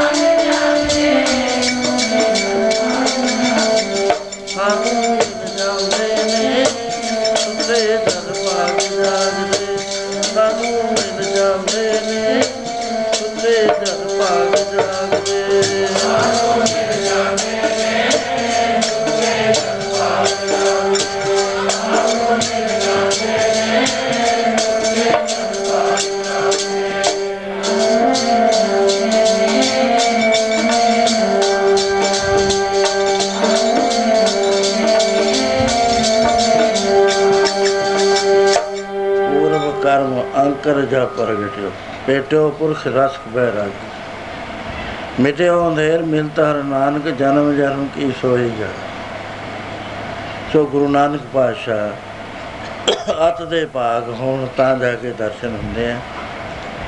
ਉਹ ਵੀ ਆਪਣੇ ਆਪ ਆਪਣੇ ਤੌਰ ਤੇ ਹੀ ਪਹੁੰਚ ਗਏ ਉਹਨੇ ਦਰਸ਼ਨ ਕਰਦੀ ਸਾਰ।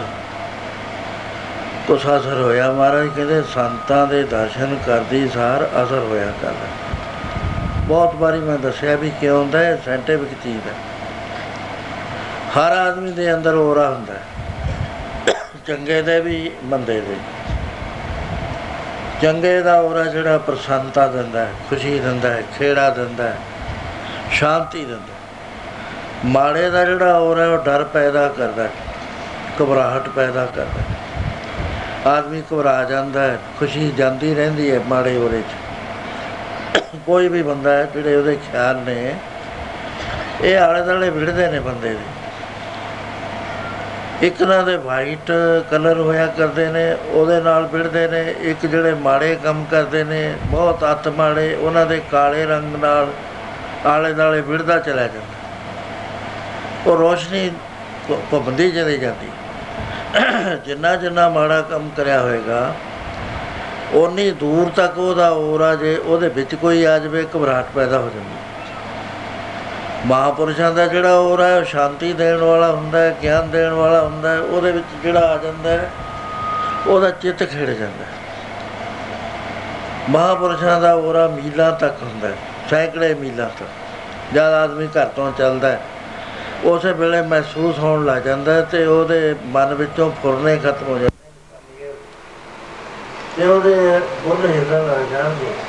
ਆਪਣੇ ਆਪ ਇਹ ਜੀਵ ਹਿੱਲ ਪਏਗੀ ਵਾਹਿਗੁਰੂ ਵਾਹਿਗੁਰੂ ਵਾਹਿਗੁਰੂ ਵਾਹਿਗੁਰੂ ਹੋਣ ਲੱਗ ਜਾਏਗਾ। ਮੈਂ ਕਈ ਵਾਰੀ ਦੱਸਿਆ, ਜਦ ਮਹਾਰਾਜ ਜੀ ਵੱਲ ਨੂੰ ਜਾਂਦੇ ਸੀ, ਗੱਡੀ ਬੈਠ ਕੇ, ਬੱਸ ਬੈਠ ਕੇ, ਉਸੇ ਵੇਲੇ ਨਾਮ ਚੱਲ ਪੈਂਦਾ ਸੀ, ਜਿੰਨੀਆਂ ਗੱਲਾਂ ਕਾਗਜ਼ ਤੇ ਲਿਖ ਕੇ ਲੈ ਕੇ ਜਾਣੀਆਂ, ਵੀ ਆ ਪੁੱਛਾਂਗੇ ਆ ਪੁੱਛਾਂਗੇ, ਉਹ ਰਾਹ ਵਿੱਚ ਜਵਾਬ ਮਿਲ ਜਾਂਦਾ ਇਹ ਔਰਾ ਕਹਾਉਂਦਾ, ਮਹਾਰਾਜ ਕਹਿੰਦੇ, ਆਵੇ ਸਾਹਿਬ ਜਿਤ ਤੇਰਿਆਂ ਭਗਤਾਂ ਟਿੱਟਿਆ ਕੇਵਲ ਦਰਸ਼ਨ ਮਾਤਰ ਦੇ ਨਾਲ ਹੀ ਵਾਹਿਗੁਰੂ ਵਾਹਿਗੁਰੂ ਹੋਣਾ ਸ਼ੁਰੂ ਹੋ ਜਾਂਦਾ ਹੁਣ ਗੁਰੂ ਨਾਨਕ ਪਾਤਸ਼ਾਹ ਦਾ ਕਿੰਨਾ ਪ੍ਰਭਾਵ ਹੋਏਗਾ ਉਸ ਪ੍ਰਭਾਵ ਵਿੱਚ ਆ ਕੇ ਮਸਤਕ ਨਵਾਉਂਦਾ ਹੈ।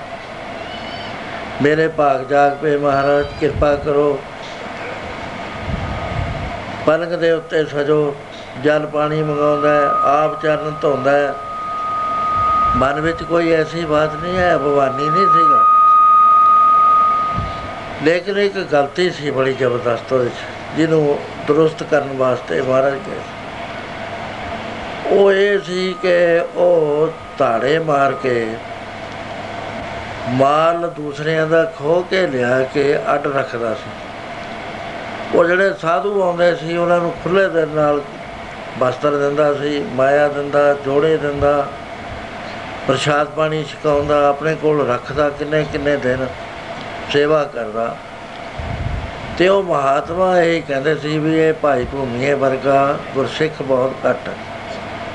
ਇਹ ਤਾਂ ਦੇਖੋ ਜੀ ਕਿੰਨਾ ਦਾਨੀ ਹੈ। ਕਿਸ ਤਰ੍ਹਾਂ ਦੇ ਨਾਲ ਸਾਧੂਆਂ ਦੀ ਸੇਵਾ ਕਰਦਾ ਮਹਾਰਾਜ ਜੀ ਇਸ ਗਲਤੀ ਨੂੰ ਕੱਢਣਗੇ। ਪ੍ਰਸ਼ਾਦਾ ਲੈ ਆਂਦਾ। ਮਹਾਰਾਜ ਕਹਿੰਦੇ, ਭਾਈ ਭੂਮੀਆ, ਪ੍ਰਸ਼ਾਦਾ ਤਾਂ ਲੈ ਆਂਦਾ। ਪਰ ਤੂੰ ਇਹ ਦੱਸ ਇਹ ਕਿਹੜੀ ਕਿਰਤ ਦਾ ਲੈ ਕੇ ਆਇਆ? ਕੀ ਕੰਮ ਕਰਦਾ? ਹੁਣ ਝੂਠ ਬੋਲਣ ਦੀ ਸੱਚ ਜਦ ਆ ਗਿਆ, ਉੱਥੇ ਝੂਠ ਦਾ ਪਹੁੰਚ ਹੀ ਨਹੀਂ ਹੋਇਆ ਕਰਦੀ ਸੱਚ ਆਪਣੇ ਆਪ ਹੀ ਬੋਲਦਾ।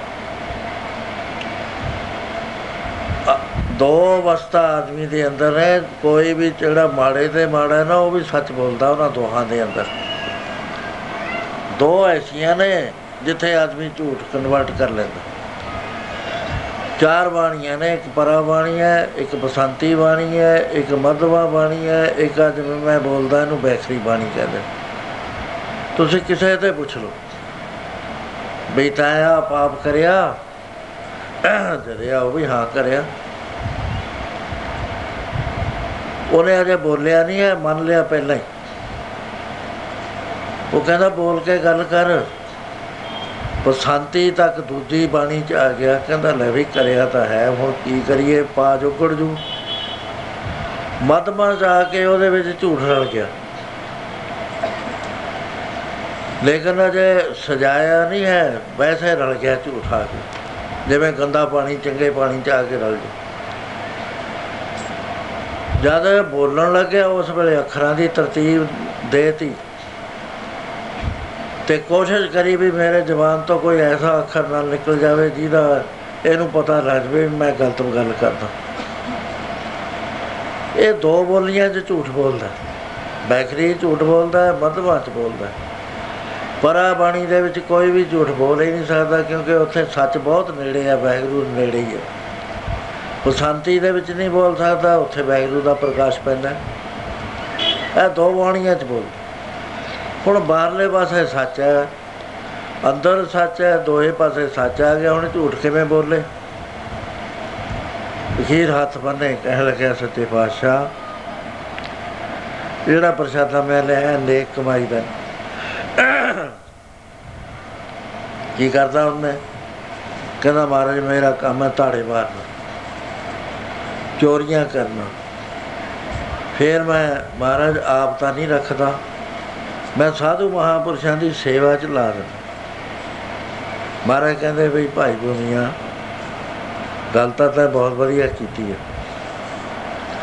ਪਰ ਇੱਕ ਗੱਲ ਦਾ ਤੂੰ ਕਿਸਾਨ ਬੰਦਾ ਹੈ, ਉਹਦਾ ਨਿਰਣਾ ਆਪ ਕਰਕੇ ਦੱਸ। ਵੀ ਇਹ ਜਿਹੜਾ ਤੂੰ ਧਾੜੇ ਮਾਰਦਾ ਹੈ, ਇਹ ਨੇਕੀ ਦਾ ਕੰਮ ਹੈ। ਲੋਕ ਤੈਨੂੰ ਖੁਸ਼ੀ ਨਾਲ ਦੇ ਦਿੰਦੇ ਨੇ, ਕਹਿੰਦਾ ਖੁਸ਼ੀ ਨਾਲ ਮਹਾਰਾਜ ਮੈਂ ਤਾਂ ਰੋਂਦਿਆਂ ਕਲਾਲਿਆਂ ਤੋਂ ਖੋ ਕੇ ਲਿਓ ਉਹ ਫਿਰ ਭੁੱਖੇ ਮਰਦੇ ਨੇ, ਕਹਿੰਦਾ ਮਰਦੇ ਹੋਣੇ ਮੈਂ ਨਹੀਂ ਦੇਖੇ ਕਦੇ। ਮੈਂ ਆਪਣਾ ਮਤਲਬ ਸਿੱਧ ਕਰਦਾ। ਛੱਟਾ ਵੀ ਲੱਗ ਜਾਂਦੀਆਂ, ਬਹੁਤ ਵਾਰੀ ਬੰਦੇ ਵੀ ਮਰ ਜਾਂਦੇ ਨੇ। ਫਿਰ ਕਹਿੰਦਾ ਮਹਾਰਾਜ ਮੈਂ ਤਾਂ ਇਹਨੂੰ ਹੱਥ ਨਹੀਂ ਲਾਉਂਦਾ। ਮੈਂ ਤਾਂ ਸੰਤਾਂ ਨੂੰ ਲਿਆ ਕੇ ਸਿਖਾਉਣਾ ਸੰਤਾਂ ਨੂੰ ਵਸਤਰ ਦੇਣਾ ਸੰਤਾਂ ਨੂੰ ਮਾਇਆ ਦੇਣਾ ਸੰਤਾਂ ਦੇ ਜੋੜੇ ਲਿਆਉਣਾ। ਸੰਤਾਂ ਵਾਸਤੇ ਕਰਦਾ। ਉਹਨਾਂ ਵਾਸਤੇ ਜਾਂ ਕਮਰੇ ਪਾਏ ਹੋਏ ਨੇ ਇਸੇ ਮਾਇਆ ਦੇ। ਮਹਾਰਾਜ ਕਹਿੰਦੇ, ਹੁਣ ਤੂੰ ਇੱਕ ਗੱਲ ਦੱਸ ਵੀ ਜਿਹੜਾ ਕਰਮ ਕਰਦਾ ਇਹ ਪਾਪ ਹੈ ਕਿ ਪੁੰਨ ਹੈ? ਕਹਿੰਦਾ, ਮਹਾਰਾਜ, ਹੁਣ ਜੇ ਸਹੀ ਉਹ ਗੱਲ ਪੁੱਛਦੇ ਆ ਤੁਹਾਡੇ ਕੋਲ ਤਾਂ ਮੈਂ ਕੁਝ ਕਹਿ ਨਹੀਂ ਸਕਦਾ, ਪਤਾ ਨਹੀਂ ਮੈਨੂੰ ਕੀ ਹੋ ਗਿਆ। ਮੈਂ ਤਾਂ ਇੱਕ ਗੱਲ ਦੀਆਂ ਹਜ਼ਾਰ ਗੱਲਾਂ ਘੜਦਾ ਤੁਹਾਡੇ ਸਾਹਮਣੇ, ਮੇਰੇ ਤੇ ਬੋਲੇ ਨਹੀਂ ਹੁੰਦਾ। ਵੀ ਹੁਣ ਤਾਂ ਮੈਂ ਇਹ ਕਹੂੰਗਾ ਵੀ ਜਿਹੜੇ ਮੈਂ ਤਾੜੇ ਮਾਰਦਾ, ਉਹ ਪਾਪ ਨੇ। ਕਹਿੰਦੇ ਹੁਣ ਐ ਦੱਸ ਵੀ ਪਾਪ ਬੀਜਿਆ ਨਾ, ਕਹਿੰਦੇ ਹਾਂ। ਇਹ ਪੁੰਨ ਕਿਵੇਂ ਬਣ ਗਿਆ, ਇਹ ਸਾਨੂੰ ਸਮਝਾ ਦੇ ਗੱਲ ਇੰਨੀ, ਤੇ ਤੋਂ ਅਸੀਂ ਪੁੱਛਣ ਆਏ ਆ ਤੂੰ ਸਿੱਧੀ ਜ਼ਬਾਨ ਦੇ ਅੰਦਰ ਤੇਰੇ ਨਾਲ ਅਸੀਂ ਗੱਲ ਕਰਦੇ ਕਿੱਥੋਂ ਭਾਲਦਾ ਤੂੰ ਦਾਖ ਬਜਾਰੀਆਂ ਟਿਕਰਾਂ ਦੇ ਬੀਜ ਬੀਜ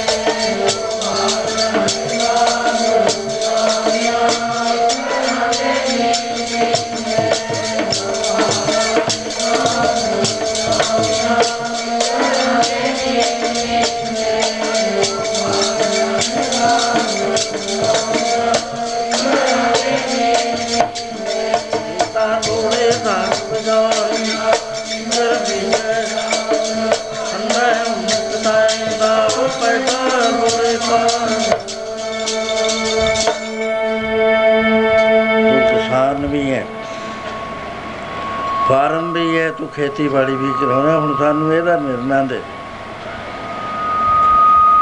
ਕਹਿੰਦਾ ਮਹਾਰਾਜ, ਮੈਂ ਆਪ ਤਾਂ ਨਹੀਂ ਖਾਂਦਾ। ਸੰਤਾਂ ਨੂੰ ਖਿਲਾਉਣਾ, ਕਹਿੰਦੇ ਇਹ ਤੂੰ ਹੋਰ ਇੱਕ ਗੁਨਾਹ ਕਰਦਾ।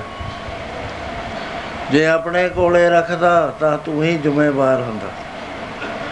ਤੂੰ ਐਂ ਦੱਸ, ਇਹ ਨੇਕ ਕਮਾਈ ਫਲਦੀ ਆ, ਸੰਤਾਂ ਨੂੰ ਸ਼ਿਕਾਈ ਹੋਈ ਕਿ ਪਾਪਾਂ ਦੀ ਮੈਲ ਵਾਲੀ ਕਮਾਈ ਖਿਲਾਉਣਾ? ਉਹਨਾਂ ਦੀ ਬੁੱਧੀ ਭ੍ਰਿਸ਼ਟ ਕਰਦਾ ਹੈ, ਉਹਨਾਂ ਦਾ ਲਿਬ ਤੋੜਦਾ ਹੈ, ਉਹਨਾਂ ਨੂੰ ਵਿਚਲਿਤ ਕਰਦਾ ਹੈ। ਇੱਕ ਪਾਸੇ ਤਾਂ ਲੁੱਟਿਆ, ਉਹ ਵੀ ਪਾਪ। ਇੱਕ ਪਾਸੇ ਤੂੰ ਸੰਤਾਂ ਨੂੰ ਮਾੜਾ ਅੰਨ ਖਿਲਾਇਆ, ਉਹ ਵੀ ਪਾਪ। ਕਿਉਂਕਿ ਜਿਹਾ ਅੰਨ, ਤਿਹਾ ਮਨ ਜਿਹਾ ਜਿਹਾ ਆਦਮੀ ਦੀ ਖੁਰਾਕ ਹੈ, ਉਹ ਜਿਹਾ ਹੀ ਮਨ ਹੁੰਦਾ ਹੈ। ਤਿੰਨ ਕਿਸਮ ਦੀ ਖੁਰਾਕ ਹੁੰਦੀ ਹੈ, ਇੱਕ ਰਜੋ ਗੁਣੀ ਹੁੰਦੀ ਹੈ, ਇੱਕ ਸਤੋ ਗੁਣੀ ਹੁੰਦੀ ਹੈ, ਇੱਕ ਤਮੋ ਗੁਣੀ ਹੁੰਦੀ ਹੈ। ਘਰ ਦੇ ਵਿੱਚ ਇਹ ਤਮੋ ਗੁਣੀ ਖੁਰਾਕ ਖਾਣ ਲੱਗ ਜਾਓ, ਮਨ ਵਿਚਲਿਤ ਹੋ ਜਾਏਗਾ। ਰਜੋਗੁਣੀ ਖਾਣ ਲੱਗ ਜਾਓ, ਮਨ ਟਿਕੇਗਾ ਹੀ ਨਹੀਂ, ਪਾਰੇ ਮੰਗਣ ਹਿੱਲੇ। ਸਤੋਗੁਣੀ ਖੁਰਾਕ ਖਾ ਲਓ, ਮਨ ਟਿਕ ਜਾਂਦਾ। ਪਿਆਰੇ, ਇਹ ਤਾਂ ਆਪਣੇ ਘਰ ਵਿੱਚ ਜੇ ਇਸ ਤਰ੍ਹਾਂ ਦੀ ਖੁਰਾਕ ਖਾ ਲਈਏ, ਚੋਰੀ ਬਣਾ ਕਰੀਏ। ਪਰ ਜਿਹੜੀ ਤੂੰ ਚੋਰੀ ਧਾੜੇ ਕਰਕੇ ਲਿਆਉਣਾ ਹੈ, ਉਹ ਰੋਂਦੇ ਨੇ, ਲੋਕ ਬਿਰਲਾਪ ਕਰਦੇ ਨੇ, ਰੱਬ ਕੋਲ ਅਰਦਾਸਾਂ ਕਰਦੇ ਆ। ਤੇ ਉਹ ਤੂੰ ਲਿਆ ਕੇ ਸੰਤਾਂ ਨੂੰ ਖਿਲਾ ਦੇਣਾ। ਉਹ ਸੰਤਾਂ ਦਾ ਤੂੰ ਨੇਮ ਸਾਰਾ ਹੀ ਤੋੜ ਦਿੰਦਾ ਹੈ। ਜਾ ਕੀ ਰਹਿਤ ਨਾ ਜਾਣੀ ਹੈ। ਗੁਰਬਾਣੀ ਨਹੀਂ, ਰੀਤ ਤਿਸ ਦੇ ਹੱਥੋਂ ਖਾਧਿਆ, ਬਿਸਰੇ ਹਰ ਕੀ ਪ੍ਰੀਤ। ਮਾੜਾ ਅੰਨ ਖਾ ਕੇ ਭਜਨ ਕਰਨ ਵਾਲਿਆਂ ਨੂੰ ਪੁੱਛ ਲਓ। ਕਹਿੰਦੇ ਪਤਾ ਨਹੀਂ ਅੱਜ ਕੀ ਹੋ ਗਿਆ, ਬਿਰਤੀ ਨਹੀਂ ਲੱਗ ਰਹੀ। ਨਾਮ ਹੀ ਨਹੀਂ ਚੱਲ ਰਿਹਾ, ਤੁਹਾਨੂੰ ਆਏ ਨਹੀਂ ਰਹੀ, ਰੋਸ਼ਨੀ ਅੰਦਰ ਆਏ ਨਹੀਂ ਰਹੀ, ਹੋ ਕੀ ਗਿਆ ਅੱਜ ਦੂਜਾ ਕਹਿੰਦਾ, ਤੂੰ ਦੇਖ ਤਾਂ ਸਹੀ, ਕਿਸੇ ਦਾ ਮਾੜਾ ਅੰਨ ਤਾਂ ਨਹੀਂ ਮੂੰਹ 'ਚ ਪਾ ਲਿਆ। ਉਹ ਜਿਹੜਾ ਹੈ ਬੁਰਾ ਅੰਨ ਬੇਦੀਨਾ ਕੀ ਦੋਸਤੀ, ਬੇਦੀਨਾ ਕਾ ਖਾਣ ਮਹਾਰਾਜ ਕਹਿੰਦੇ ਉਹਦੇ ਨਾਲ ਕੀ ਹੁੰਦਾ ਹੈ? ਪਾਪ ਲੱਗ ਜਾਂਦੇ ਨੇ ਅੰਦਰਲੇ ਪਾਸੇ, ਅੰਨ ਦੇ ਨਾਲ ਤੁਰਿਆ ਹੁੰਦੀ ਹੈ ਚੀਜ਼। ਅੰਨ ਸ਼ੁੱਧ ਹੈ, ਤਾਂ ਸ਼ੁੱਧ ਮਨ ਹੈ, ਅੰਨ ਮਾੜਾ ਹੈ, ਤਾਂ ਅੰਨ ਮਾੜਾ ਹੈ। ਸੋ ਕਹਿੰਦੇ ਫਿਰ ਇਹ ਉਹਨਾਂ ਦੀ ਤੂੰ ਬਿਰਤੀ ਤੋੜ ਦਿੰਦਾ ਬਾਕੀ ਜਿਹੜੇ ਤਾਂ ਕਰਮ ਕਰੇ ਨੇ, ਪਾਪ ਕਰੇ ਨੇ ਨਾ, ਹੁਣ ਤਾਂ ਮੰਨੇਗਾ। ਦੂਰਾ ਪਾਪ ਹੋਇਆ। ਇੱਕ ਤਾਂ ਸੰਤਾਂ ਦੀ ਤਾਂ ਬੁੱਧੀ ਭ੍ਰਿਸ਼ਟ ਕਰੀ। ਇੱਕ ਪਾਪ ਇਹ ਹੋਇਆ, ਤੂੰ ਅਵਮਾਨ ਕਰਿਆ ਵੀ ਮੈਂ ਦਾਨ ਕਰਦਾ। ਸੰਤ ਮੇਰੀ ਵਡਿਆਈ ਕਰਦੇ। ਇਹ ਇੱਕ ਤੇਰੇ ਨਾਲ ਜ਼ਬਰਦਸਤ ਧੋਖਾ ਹੋ ਰਿਹਾ। ਜਿਹੜਾ ਤੈਨੂੰ ਸੱਚ ਦੇ ਨੇੜੇ ਨਹੀਂ ਆਉਣ ਦੇ ਰਿਹਾ। ਤੀਸਰਾ ਪਾਪ ਤਾਂ ਇਹ ਕਰਿਆ ਕਿ ਤੂੰ ਖੋ ਖਿੱਚ ਕਰੀ। ਹੁਣ ਇੱਕ ਗੱਲ ਦੱਸ। ਜਦ ਤੂੰ ਲੁੱਟਣ ਮਾਰਨ ਜਾਣਾ ਉਸ ਵੇਲੇ ਬਹਿਰੂ ਬਹਿਰੂ ਰਾਮ ਰਾਮ ਵੀ ਕਰਦਾ। ਉਹਨੇ ਕਹਿੰਦਾ ਮਹਾਰਾਜ ਰਾਮ ਰਾਮ ਉਸ ਵੇਲੇ ਤਾਂ ਅਸੀਂ ਵਿਉਂਤਾ ਬਣਾਉਣੇ ਵੀ ਤਾਂ ਇਧਰੋਂ ਪੈਣਾ, ਤਾਂ ਇਧਰੋਂ ਪੈਣਾ ਹੈ ਲੁੱਟਾਂਗੇ ਫੇਰ ਲਿਆਉਂਦਾ ਹੋਇਆ, ਕਹਿੰਦਾ ਲਿਆਉਂਦਾ ਹੋਇਆ, ਮਹਾਰਾਜ ਉਹਨਾਂ ਦੀਆਂ ਚੀਕਾਂ ਸੁਣਦੀਆਂ ਨੇ ਵੀ ਫਲਾਣਾ ਆਇਆ ਰੋਂਦਾ ਸੀ, ਧਰਤੀ ਤੇ ਗਿਰ ਗਿਆ। ਕਹਿੰਦੇ ਫਿਰ ਤੇਰੇ ਕੋਲ ਤਾਂ ਕੋਈ ਸਮਾਂ ਹੀ ਨਾ ਹੋਇਆ, ਜਿਹੜਾ ਪਰਮੇਸ਼ਰ ਨਾਲ ਜੁੜਨ ਦਾ, ਸਾਰਾ ਸਮਾਂ ਵੀ ਤਾਂ ਹੈ, ਬਰਬਾਦ ਕਰ ਲਿਆ। ਤੇ ਕਰਮ ਇਹ ਜੇ ਕਰ ਲੈ ਜਿਨ੍ਹਾਂ ਦਾ ਤੈਨੂੰ ਫਲ ਦੇਣਾ ਪਏਗਾ। ਇਹ ਜਿਹੜੇ ਕਰਮ ਹੁੰਦੇ ਨੇ ਇਹਨਾਂ ਦਾ ਫਲ ਦੇਣਾ ਹੀ ਪੈਂਦਾ। ਹੈ। ਕਾਲੇ ਲੇਖਣਾ ਲਿਖੀ ਓਏ ਮਨਾ ਮੇਰਿਆ ਲੇਖਾ ਦੇਣਾ ਔਖਾ ਹੋ ਜੂ ਲੇਖਣਾ ਲਿਖੀ ਓਏ ਮਨਾ ਲੇਖਾ ਦੇਣਾ ਔਖਾ ਹੋਊਗਾ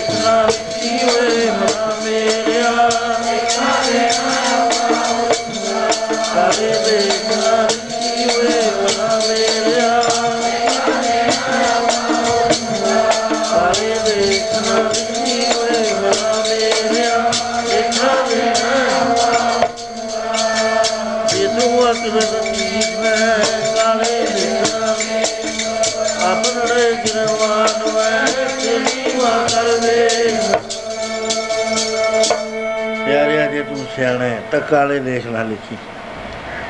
ਇਹਨਾਂ ਦਾ ਲੇਖਾ ਦੇਣਾ ਪੈਣਾ ਹੈ। ਜੋ ਵੀ ਕੰਮ ਕਰਦਾ ਹੈ ਆਦਮੀ, ਉਹਨੂੰ ਕਰਮ ਕਹਿੰਦੇ ਨੇ। ਜ਼ਿੰਦਗੀ ਦੇ ਅੰਦਰ ਜੋ ਕੰਮ ਕਰਦਾ ਹੈ, ਕਰਮ ਕਰਦਾ ਹੈ, ਉਹਨੂੰ ਕਿਰਿਆਵਾਨ ਕਰਮ ਕਹਿੰਦੇ ਨੇ। ਉਹਦੇ ਵਿੱਚ ਦੋ ਭਾਵ ਨੇ, ਇੱਕ ਤਾਂ ਹੈਗੇ ਸਾਕਾਮ ਕਰਮ, ਇੱਕ ਹੈ ਨਿਸ਼ਕਾਮ ਕਰਮ। ਸਾਕਾਮ ਤੁਸੀਂ ਅਖੰਡ ਪਾਠ ਕਰਾਉਣੇ ਆ, ਸੇਵਾ ਕਰ ਲਈ। ਗੁਰਦੁਆਰੇ ਸਾਹਿਬ ਮੈਂ 2 ਮਹੀਨੇ ਸੇਵਾ ਕਰੂੰਗਾ। ਮੇਰਾ ਇਹ ਕੰਮ ਜਿਹੜਾ ਉਹ ਠੀਕ ਹੋ ਜਾਏ ਤੁਸੀਂ ਉਹ ਕਰਮ ਕਰਿਆ ਤੁਹਾਡਾ ਕੰਮ ਠੀਕ ਹੋ ਗਿਆ। ਅਖੰਡ ਪਾਠ ਕਰਾਇਆ ਨੇਚੇ ਦੇ ਨਾਲ ਸ਼ਰਧਾ ਦੇ ਨਾਲ ਤੁਹਾਨੂੰ ਉਹਦਾ ਫਲ ਮਿਲ ਗਿਆ। ਕੁਝ ਫਲ ਐਸੇ ਹੁੰਦੇ ਨੇ ਅਸੀਂ ਕਿ ਵੀ ਇੱਥੇ ਤਾਂ ਨਹੀਂ ਲੈਣੇ ਸਾਨੂੰ ਦਰਗਾਹ 'ਚ ਜਾ ਕੇ ਮਿਲਣਾ ਚਾਹੀਦਾ। ਉਹ ਪੁੰਨ ਦਾਨ ਕਰਦੇ ਹੋ, ਸਹਿਜ ਨਾਲ ਦਾਨ ਕਰੀ ਜਾਂਦੇ ਹੋ, ਉਹ ਹੌਲੀ ਹੌਲੀ ਉਹ ਚੀਜ਼ਾਂ ਅੱਗੇ ਜਾ ਕੇ ਫਲਦੀਆਂ ਨੇ।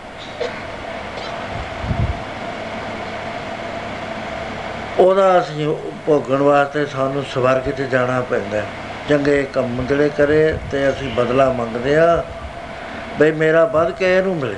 ਮੈਂ ਪਿੱਛੇ ਗੱਲ ਕਰਦਾ ਸੀ ਵੀ ਮਹਾਰਾਜ ਨੇ ਕਿਹਾ, ਪਿਆਰਿਓ ਦਾਨ ਵੱਧਦਾ ਬੰਦਗੀ ਕਰਨ ਵਾਲਿਆਂ ਨੂੰ ਦਿੱਤਾ। ਤੇ ਜਿਹੜੇ ਗੁਰਸਿੱਖ ਅਸੀਂ ਖਾਲਸਾ, ਇਹ ਬੰਦਗੀ ਕਰਦਾ, ਇਹਨਾਂ ਨੇ ਆਪਣੀਆਂ ਜਾਨਾਂ ਜਿਹੜੀਆਂ ਨੇ, ਲਾਈਆਂ ਹੋਈਆਂ ਦੇਸ਼ ਸੇਵਾ ਤੇ। ਇਸ ਕਰਕੇ ਸੇਵਾ ਵੀ ਇਹਨਾਂ ਦੀ ਫਲਦੀ ਹੈ, ਦਾਨ ਵੀ ਇਹਨਾਂ ਨੂੰ ਦਿੱਤਾ ਫਲਦਾ ਹੈ। ਸੇਵ ਕਰੀ ਇਨ ਹੀ ਕੀ ਭਲੀ ਔਰ ਆਨ ਕੀ ਸੇਵ ਨਾ ਲਾਗਤੀ दान दियो इन ही को भलो अरान को दान ना लागे नीको आगे फले इन ही को दियो और दियो सब ही को ਬੰਦਗੀ ਕਰਨ ਵਾਲੇ ਨੂੰ ਦਿੱਤਾ ਹੋਇਆ ਦਾਨ ਫਲਦਾ ਜੇ ਤਾਂ ਉਹਦਾ ਬਦਲਾ ਚਾਹੁੰਦਾ ਹੈ ਇੱਥੇ ਵੀ ਮਿਲੇਗਾ ਦਲੇਦਰ ਦਾ ਇਲਾਜ ਦਾਨ ਹੋਇਆ ਕਰ ਦਲੇਦਰ ਦੂਰ ਕਰਨਾ ਦਾਨ ਥੋੜਾ ਥੋੜਾ ਕੱਢਣ ਲੱਗ ਗੁਰੂ ਸਤਵੇਂ ਪਾਤਸ਼ਾਹ ਮਹਾਰਾਜ ਨੂੰ ਪੁੱਛਿਆ ਕਿ ਸੱਚੇ ਪਾਤਸ਼ਾਹ ਸਾਨੂੰ ਦਾਨ ਦੀ ਸਮਝ ਨਹੀਂ ਆਉਂਦੀ। ਮਹਾਰਾਜ ਕਹਿੰਦੇ ਪਿਆਰਿਓ ਇਹ ਤਾਂ ਖੇਤ ਦੀ ਬਾਤ ਹੈ, ਜਿਹੇ ਜੇ ਥਾਂ ਬੀਜ ਦੋਗੇ ਉਹਦਾ ਫਲ ਮਿਲ ਜੂ।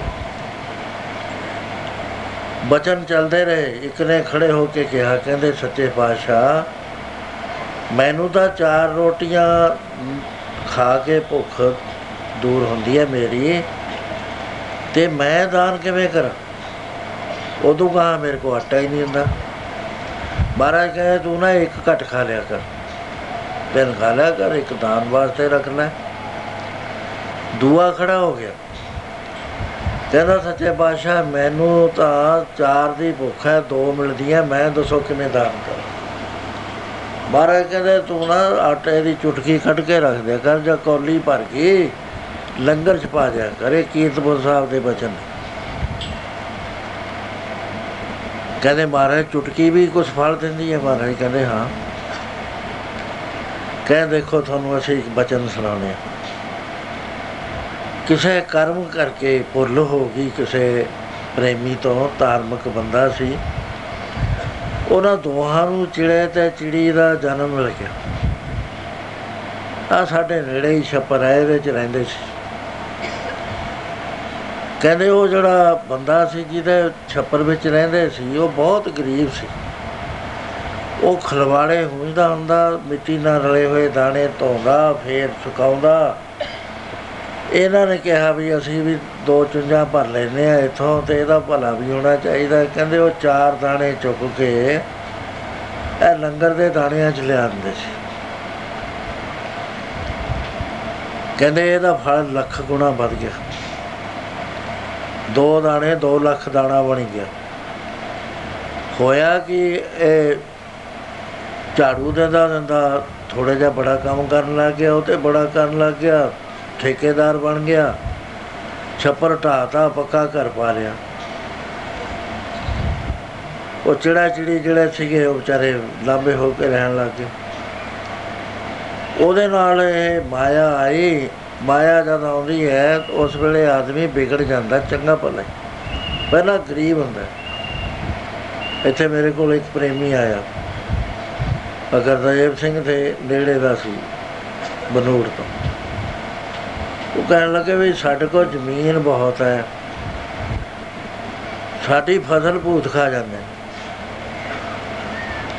ਅਸੀਂ ਬਹੁਤ ਦੁਖੀ ਆ ਬੜੀ ਮਿਹਨਤ ਕਰਕੇ ਬੀਜਦੇ ਆ ਸਾਡੇ ਸਿਰ ਕਰਜ਼ਾ ਹੋ ਗਿਆ। ਮੈਂ ਕਿਹਾ ਚੰਗਾ ਮੈਂ ਆਉਂਗਾ। ਮੈਂ ਉੱਥੇ ਚਲਿਆ ਗਿਆ। ਬੜੀ ਮੁਸ਼ਕਲ ਨਾਲ ਮੈਂ ਉੱਥੇ ਪਹੁੰਚਿਆ। ਸੜਕ ਟੁੱਟੀ ਹੋਈ। ਕਾਰ ਬਾਰ-ਬਾਰ ਥੱਲੇ ਲੱਗੇ। ਮੇਰੇ ਮਨ ਚ ਆਵੇ ਵੀ ਮੈਂ ਐਵੇਂ ਖਾਊਗਾ ਨਾ ਸੋਚਿਆ ਨਾ ਸੋਚਿਆ। ਇਧਰ ਨੂੰ ਤੁਰ ਪਿਆ। ਮੈਂ ਕਹੀ ਜਾਵਾਂ, ਕਿੱਡੀ ਕਿ ਦੂਰ ਆ? ਕਹਿੰਦੇ ਆਈ ਹੈ ਜੀ। ਆ ਨਾਲ ਲੱਗਦਾ ਹੀ ਉਹ ਆਇਆ ਹੀ ਨਾ। 5-6 ਕਿਲੋਮੀਟਰ ਲੰਘਿਆ ਉੱਥੇ ਮੈਂ ਕਾਰ ਖੜੀ ਕਰਤੀ। ਕਹਿੰਦੇ ਆ ਸਾਡਾ ਖੇਤ ਹੈ। ਕੋਈ 33 ਏਕੜ ਦਾ ਜਾਂ 40 ਏਕੜ ਦਾ ਖੇਤ। ਵਾਹ ਭੂਤ ਕਿੱਥੇ ਹੈ ਕਹਿੰਦੇ ਉਹ ਸਾਡੇ ਚਾਚੇ ਦੀ ਸਮਾਧ ਆ ਉਹ ਖਾ ਜਾਂਦਾ ਕਹਿੰਦੇ। ਆ ਬੜਾ ਜਿਆਦੇ ਖਾਣ ਲੱਗ ਗਿਆ। ਉਹ ਮੈਂ ਦੇਖਿਆ ਉਹਨਾਂ ਨੂੰ ਖੇਤੀ ਕਰਨੀ ਨਹੀਂ ਸੀ ਆਉਂਦੀ। ਮੈਂ ਜਾਂਚ ਦੱਸਦੀ ਵੀ ਐ ਕਰਿਆ ਕਰ। ਧਾਰਨਾ ਦੇ ਵੀ ਨਾਲੇ ਪਾਠ ਕਰਿਆ ਕਰ। ਜਦ ਲਿਆ ਕੇ ਇੱਥੇ ਖੇਤ ਛਿੜ ਗਿਆ ਕਰ। ਮੇਰਾ ਮਤਲਬ ਸੀ ਵੀ ਪਰਮੇਸ਼ਰ ਵੱਲ ਵੀ ਲੱਗ ਜਾਣ, ਫਸਲ ਵੀ ਹੋਣ ਲੱਗ ਜਾਏ। ਉਹ ਥੋੜੇ ਸਾਲਾਂ ਦੇ ਬਾਅਦ ਉਸੇ ਸਾਲ ਫਸਲ ਹੋ ਗਈ। ਦਿਨ ਫਿਰ ਕੇ ਟਰੈਕਟਰ ਲੈ ਲੇ ਤੇ ਇੱਕ ਵਾਰੀ ਮੈਂ ਗੁਰਦੇਵ ਸਿੰਘ ਨੂੰ ਪੁੱਛਿਆ, ਮੈਂ ਕਿਹਾ, ਉਹ ਤਾਂ ਜਦ ਬੜਾ ਆਉਂਦੇ ਹੁੰਦੇ, ਹੁਣ ਤੱਕ ਕਦੇ ਦੇਖੇ ਨਹੀਂ। ਕਹਿੰਦੇ ਜੀ ਉਹ ਤਾਂ ਸ਼ਰਾਬ ਪੀਣ ਲੱਗ ਗਏ। ਉਹ ਸੰਕਟ ਹਟ ਗਿਆ ਬਕਾਰਾਂ ਨੂੰ ਜਾਣੋ ਰੋਜ਼ ਅਸੀਂ ਫਸ ਜਾਂਦੇ ਆ ਜੇ ਰਹਿਮਤ ਪ੍ਰਾਪਤ ਕਰਕੇ ਗੁਰੂ ਤੋਂ ਗਲਤ ਰਸਤੇ ਪੈ ਜਾਏ, ਮੇਰੇ ਤੇ ਵੀ ਜ਼ਿੰਮੇਵਾਰੀ ਆ ਜਾਂਦੀ ਹੈ ਵੀ ਤੂੰ ਦੇਖਿਆ ਹੈ ਨਾ ਪਹਿਲਾਂ, ਉਹੀ ਉਹਨਾਂ ਦੇ ਬਾਰੇ ਬਚਨ ਕਰਦੇ ਤੇ ਉਹ ਹੁਣ ਜਵਾਬ ਦੇ, ਉਹ ਤਾਂ ਸ਼ਰਾਬ ਪੀਣ ਲੱਗ ਗਏ। ਇਸ ਤਰ੍ਹਾਂ ਭੁੱਲ ਜਾਂਦਾ ਬੰਦਾ। ਕਿਧਰੇ ਗੁਰੂ ਜਾਂਦਾ ਕਿਧਰੇ ਸੰਤਾਂ ਤੱਕ ਪੁੱਛਣਾ ਹੀ ਕੀ ਹੈ, ਗੁਰੂ ਨੂੰ ਨਹੀਂ ਪੁੱਛਦੇ। ਉਹ ਸ਼ਰਾਬ ਪੀਣ ਲੱਗ ਗਿਆ। ਮਹਾਰਾਜ ਕਹਿਣ ਲੱਗੇ, ਪਿਆਰਿਓ, ਫੇਰ ਉਹ ਜਿਹੜੇ ਚਿੜਾ ਤੇ ਚਿੜੀ ਸੀ, ਉਹਨਾਂ ਨੇ ਕਿਹਾ ਵੀ ਇਸ ਤਾਂ ਬੜਾ ਮਾੜਾ ਕੰਮ ਕਰਤਾ। ਫੇਰ ਉਹ ਉੱਥੇ ਹੀ ਚੱਲੀਏ ਛੱਪਰ ਵਾਲੇ ਥਾਂ। ਕਹਿੰਦੇ, ਉਹ ਚਾਰ ਦਾਣੇ ਚੁੰਝ ਚ ਸਾਡੇ ਲੰਗਰ ਚੋਂ ਚੱਕ ਲੈਂਦੇ ਸੀ, ਇਹਦੇ ਦਾਣਿਆਂ 'ਚ ਪਾਉਂਦੇ ਸੀ। ਜਿੱਥੇ ਹੁਣ ਗੁਰੂ ਦਾ ਧਾਨ ਜਾਊਗਾ, ਇਹ ਜ਼ਹਿਰ ਹੈ। ਜੇ ਜਿਸ ਘਰ 'ਚ ਵੀ ਗੁਰੂ ਦਾ ਧਾਨ ਜਾਊ, ਉਹ ਘਰ ਗਲ ਜੂ। ਇਹ ਪੂਜਾ ਦਾ ਧਨ ਜਿਹੜਾ ਹੈ, ਬਹੁਤ ਮਾੜਾ ਅਹਿਸਾਸ ਹੈ ਜੀ, ਹੱਦ ਤੋਂ ਜ਼ਿਆਦਾ। ਇਹ ਖਾ ਕੇ ਬਚਦਾ ਨਹੀਂ ਆਦਮੀ। ਜਾਂ ਨਰਕਾਂ ਨੂੰ ਜਾਊਗਾ, ਬੁੱਧੀ ਪਲੀਤ ਹੋ ਜਾਏਗੀ। ਜਾਂ ਸਾਰੀ ਦੁਨੀਆ ਦੀ ਬਿਮਾਰੀ ਆ ਜਾਏਗੀ ਘਰ ਵਿੱਚ। ਇੱਕ ਵਾਰੀ ਗੁਰੂ ਦਸਵੇਂ ਪਾਤਸ਼ਾਹ ਮਹਾਰਾਜ ਆਪਣੇ ਹੱਥ ਨਾਲ ਪ੍ਰਸ਼ਾਦ ਦਿੰਦੇ ਸੀ। ਬਾਜ ਹੁੰਦੀ ਹੈ ਤੇ ਇੱਕ ਵਾਰੀ ਇੱਕੋ ਸਿੰਘ ਬੈਠਾ ਸੀ, ਕਹਿੰਦਾ, ਲੈ ਮਹਾਰਾਜ ਕੀ ਕਰਦੇ ਨੇ ਨਾ, ਇੰਨਾ ਇੰਨਾ ਪ੍ਰਸ਼ਾਦ ਦੇ ਇੰਨਾ ਇੰਨਾ ਦੇ ਹੀ ਜਾਂਦੇ ਨੇ, ਇੰਨਾ ਪੈ ਨਹੀਂ ਆ ਵੀ ਦੋ ਕੁ ਸਿੱਖਾਂ ਨੂੰ ਰਜਾ ਦੇਣ। ਮਹਾਰਾਜ ਨੇ ਦੇਖ ਲਿਆ। ਇਹਨਾਂ ਨੂੰ ਪ੍ਰਸ਼ਾਦ ਆ ਗਿਆ, ਪ੍ਰਾਤ। ਉਹਨੇ ਜਾ ਟੇਕਿਆ ਕਹਿੰਦੇ ਲਵੀ ਸਿੰਘ, ਐ ਕਰੋ, ਉਹ ਜਿਹੜਾ ਬੈਠਾ ਨਾ, ਇਹਨੂੰ ਰਾਜਮਾ ਖਿਲਾ ਦੇ। ਉਹ ਪਾਈ ਜਾਵੇ, ਉਹ ਖਾਈ ਜਾਵੇ, ਪਾਈ ਜਾਵੇ, ਖਾਈ ਜਾਵੇ, ਕਾਫੀ ਪ੍ਰਸ਼ਾਦ ਛਕ ਗਿਆ ਦਸਾਂ ਕੁ ਦਿਨਾਂ ਬਾਅਦ ਗੁਰੂ ਸਾਹਿਬ ਕੋਲ ਆਇਆ, ਕਹਿੰਦਾ, ਸੱਚੇ ਪਾਤਸ਼ਾਹ, ਮੈਂ ਤਾਂ ਬੜਾ ਔਖਾ ਹੋ ਗਿਆ। ਮੇਰੇ ਤਾਂ ਸਾਰੇ ਸਰੀਰ ਦੇ ਉੱਤੇ ਫੋੜੇ ਨਿਕਲੇ ਆਏ ਕਹਿੰਦੇ, ਕੋਈ ਗਲਤੀ ਹੋਈ ਹੋਣੀ ਤੇ ਤੇ ਨਾ ਮਹਾਰਾਜ, ਮੈਂ ਤਾਂ ਕੋਈ ਗਲਤੀ ਨਹੀਂ ਹੋਵੇ ਨਿਤਨੇਮ ਕਰਦਾ ਹੋਵੇ ਇਸ਼ਨਾਨ ਕਰਦਾ। ਕਹਿੰਦੇ, ਪ੍ਰਸ਼ਾਦ ਖਾਦਾ ਹੋਵੇ, ਕਹਿੰਦਾ ਉਦੋਂ ਤੁਸੀਂ ਕਹਿਤਾ ਸੀ ਵੀ ਇਹਨੂੰ ਰਜਾ ਦਿਓ। ਕਹਿੰਦੇ ਅਸੀਂ ਤਾਂ ਤਾਂ ਕਿਹਾ ਸੀ, ਤੂੰ ਬਾਰ-ਬਾਰ ਕਹੀ ਜਾਂਦਾ ਸੀ, ਮੈਨੂੰ ਰਾਜਮਾ ਦਿੰਦੇ ਨਹੀਂ ਤੇ ਰਾਜਾ ਤੇ ਰਾਜਮਾ ਦੇ ਦਿਆ ਕਰਨ। ਮਾੜਾ ਮਾੜਾ ਵੰਡਦੇ ਨੇ। ਕਹਿੰਦਾ ਉਹ ਸਿੱਖ ਨੂੰ ਬੁਲਾਓ। ਸਿੱਖ ਨੂੰ ਬੁਲਾਇਆ, ਕਹਿੰਦੇ ਗੁਰਸਿੱਖਾ ਜਿਹੜਾ ਪ੍ਰਸ਼ਾਦ ਉਦੋਂ ਲਿਆਇਆ ਸੀ, ਕਾਹਦਾ ਨਿਮਿਤ ਸੀ? ਕਹਿੰਦਾ ਮਹਾਰਾਜ, ਮੇਰੇ ਫੋੜੇ ਹੋਏ ਹੋਏ ਸੀ। ਕਹਿੰਦੇ ਹੁਣ, ਕਹਿੰਦੇ ਉਹ ਤਾਂ ਹਟ ਗਏ। ਕਹਿੰਦੇ ਫਿਰ ਤੇਰੇ ਵੱਲ ਆ ਗਏ ਭਾਈ ਪ੍ਰੇਮੀਆ। ਸੋ ਇਹ ਬਹੁਤ ਸੋਚ ਕੇ ਚੱਲਣਾ ਪੈਂਦਾ। ਮਹਾਰਾਜ ਨੇ ਕਿਹਾ, ਜੇ ਕੋਈ ਪੁਜਾਰੀ ਵੀ ਹੈ ਨਾ ਦਿਨ ਰਾਤ ਸੇਵਾ ਕਰਨਾ, ਉਹ ਵੀ ਵੱਧ ਨਾ ਲਵੇ ਨਿਰਵਾਹ ਮਤਰ ਲਵੇ। ਕਬੀਰ ਸਾਹਿਬ ਕਹਿੰਦੇ ਐ ਕਬੀਰਾ ਨਾਮ ਉਸ ਹੈ ਜਿਨ ਕੀਨੇ 12 ਬਾਟ ਜਿਹੜਾ ਇਹਦੀ ਪੂਜਾ ਦਾ 12 ਹਿੱਸੇ ਕਰਕੇ ਨਾ 12ਵਾਂ ਹਿੱਸਾ ਆਪਣਾ ਬਾੜਾ ਮੋਟਾ ਛਕਦਾ ਕਹਿੰਦੇ ਉਹ ਤਾਂ ਜਾਂਦਾ ਬਚ। ਜਿਹੜਾ ਇਹਦੇ ਨਾਲ ਆਪਣੀ ਕੋਠੀਆਂ ਬਣਾਉਣ ਲੱਗ ਜਾਂਦਾ, ਉਹ ਨਹੀਂ ਬਚਦਾ। ਨਾ ਇੱਥੇ ਬਚੇ ਨਾ ਉੱਥੇ। ਸੋ ਗੁਰੂ ਸਤਵੇਂ ਪਾਸ਼ਾ ਕਹਿਣ ਲੱਗੇ ਕਿ ਉਹ ਜਿਹੜਾ ਚਿੜਾ ਸੀ, ਉਹ ਦੋ ਦਾਣੇ ਉਹ, ਦੋ ਦਾਣੇ ਉਹ। ਲਿਜਾ ਕੇ ਛੱਡ ਦਿਆ ਕਰਨ, ਅਖੀਰ ਹੋਇਆ ਗਰੀਬੀ ਆ ਗਈ। ਜਿੱਥੇ ਪੂਜਾ ਦਾ ਧਨ ਹੋਊ, ਉੱਥੇ ਗਰੀਬੀ ਆਊ। ਧਰਮਸ਼ਾਲਾ ਦੀਆਂ ਰੋਟੀਆਂ, ਤਿੰਨ ਕੰਮ ਕਰੇਣ। ਹੱਟ ਗਾਲਣ, ਮੱਤ ਮਾਰਨ, ਭਜਨ ਕਰਨਾ ਦੇ ਫੇਰ ਕਹਿੰਦੇ ਉਹ ਸਾਡੇ ਕੋਲ ਆਇਆ ਵੀ ਮਹਾਰਾਜ, ਮੈਂ ਪਹਿਲਾਂ ਝਾੜੂ ਦਿੰਦਾ ਹੁੰਦਾ, ਦਾਣੇ ਧੋ ਕੇ ਖਾਂਦਾ ਹੁੰਦਾ, ਛੱਪਰ ਸੀ। ਹੁਣ ਮੇਰਾ ਕੋਠਾ ਵੀ ਵਿਕ ਗਿਆ, ਪਲਾਟ ਵੀ ਵਿਕ ਗਿਆ, ਮੈਨੂੰ ਹੁਣ ਰਹਿਣ ਨੂੰ ਕੋਈ ਥਾਂ ਨਹੀਂ, ਕਿਰਪਾ ਕਰੋ। ਕਹਿੰਦੇ ਫਿਰ ਅਸੀਂ ਉਹਨੂੰ ਦੱਸਿਆ ਕਿ ਪਿਆਰਿਆ, ਚਾਰ ਦਾਣੇ ਤੇਰੇ ਦਾਨ ਨਿਕਲਦੇ ਸੀ, ਉਹਦੇ ਨਾਲ ਤੇਰੇ ਘਰ ਵਿੱਚ ਬਰਕਤ ਆਈ। ਜਦ ਬਰਕਤ ਆਈ ਤੂੰ ਭੁੱਲ ਗਿਆ। ਉਸ ਵੇਲੇ ਤੈਨੂੰ ਯਾਦ ਚਿੱਤ ਬਣਾ ਰਿਹਾ ਵੀ ਇਹ ਕਿੱਥੋਂ ਆਏ ਨੇ। ਚਾਹੀਦਾ ਤਾਂ ਇਹ ਸੀ, ਅਮੀਰੀ ਪ੍ਰਾਪਤ ਕਰਕੇ ਤੂੰ ਗੁਰੂ ਦੇ ਨਾਲ ਫੇਰ ਪਿਆਰ ਕਰਦਾ। ਪਰ ਤਾਂ ਗੁਰੂ ਨੂੰ ਬੁਲਾ ਦਿੱਤਾ, ਐਸਾ ਮਹਾਰਾਜ ਕਹਿੰਦੇ ਨੇ। ਮਨ ਮੁਖਾਂ ਨੇ ਵਿਸਾਰ ਦਿੱਤਾ ਦਾਤਾ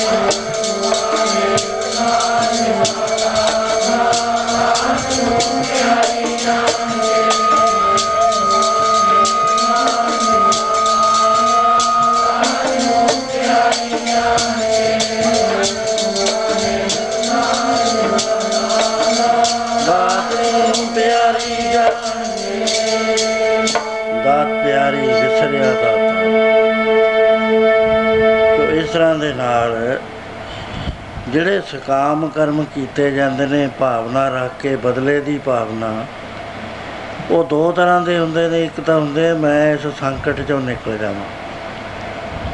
ਮੇਰੀ ਗਰੀਬੀ ਦੂਰ ਹੋ ਜਾਵੇ। ਮੈਂ ਰੋਟੀ ਖਾਣ ਹੋ- ਜੋਗਾ ਹੋ ਜਾ ਉਹ ਜਦੋਂ ਦਾਨ ਕਰਦਾ ਹੈ, ਦਾਨ ਫਲ ਦਿੰਦਾ ਹੈ। ਬਗੈਰ ਦਾਨ ਤੋਂ ਦਲਿਦਰ ਨਹੀਂ ਕਦੇ ਵੀ ਹਟਿਆ ਕਰਦਾ। ਥੋੜੇ ਤੇ ਥੋੜਾ ਬਹੁਤਾ ਨਾ ਕਰੇ ਥੋੜਾ ਕੁਛ ਨਾ ਕੁਛ ਕੱਢੇ। ਉਹਦਾ ਦਲਿਦਰ ਘਟਣਾ ਸ਼ੁਰੂ ਹੋ ਜਾਇਆ ਕਰ। ਇਹ ਮੈਂ ਗੱਲਾਂ ਹੱਡ ਬੀਤੀਆਂ ਦੱਸਦਾ, ਜਿਹੜੀਆਂ ਬਹੁਤ ਵਾਰੀ ਮੈਂ ਦੱਸੀਆਂ ਦੀਵਾਨ ਦੇ। ਆਪਣੀਆਂ ਵੀ ਬਗਾਨਿਆਂ ਦੇ ਹੋਰਾਂ ਦੀਆਂ। ਦੂਸਰਾ ਕਰਮ ਇਹ ਹੋਇਆ ਕਰਦਾ ਹੈ ਇਹਦੇ ਦੋ ਹਿੱਸੇ ਨੇ। ਇੱਕ ਤਾਂ ਮੇਰਾ ਕੰਮ ਹੁਣੇ ਹੀ ਬਣ ਜੇ। ਇੱਕ ਕਹਿੰਦੇ ਵੀ ਦਰਗਾਹ 'ਚ ਜਾ ਕੇ ਮੈਨੂੰ ਮਿਲਣਾ ਚਾਹੀਦਾ। ਦਰਗਾਹ ਜਾ ਕੇ ਸਵਰਗ ਮਿਲਿਆ ਕਰਦਾ। ਸਵਰਗ ਹੈ ਕਿ ਉੱਚੇ ਨੀਵੇਂ ਜਿਆ ਜਿਆ ਉਹਨੇ ਕਰਮ ਕਰਿਆ, ਉਹ ਜਿਹਾ ਉੱਚਾ ਸਵਰਗ ਨੀਵਾਂ ਸਵਰਗ ਮਿਲ ਜਾਂਦਾ। ਦੂਸਰਾ ਕਰਮ ਹੋਇਆ ਕਰਦਾ ਹੈ, ਜਿਹੜਾ ਇੱਥੇ ਅਸੀਂ ਭੋਗ ਤਾਂ ਸਕੇ ਨਹੀਂ ਸਟੋਰ ਵਿੱਚ ਜਮ੍ਹਾਂ ਹੋ ਗਿਆ ਉਹ। ਮਰਨ ਤੋਂ ਬਾਅਦ ਸਾਡੇ ਨਾਲ ਉਹ ਖਜ਼ਾਨਾ ਕਰਮਾਂ ਦਾ ਨਾਲ ਜਾਂਦਾ। ਜੇ ਗੁਣ ਕਰੇ ਨੇ, ਗੁਣ ਜਾਣਗੇ, ਜੇ ਔਗਣ ਕਰੇ ਨੇ, ਔਗਣ ਚਲੇ ਜਾਣਗੇ। ਗੁਣਾਂ ਗਵਾਈ ਘਟੜੀ, ਆਪ ਗੁਣ ਚੱਲੀ ਬੰਦ। ਉਹਦੇ ਜਮਾ ਹੋ ਜਾਂਦੇ ਨੇ।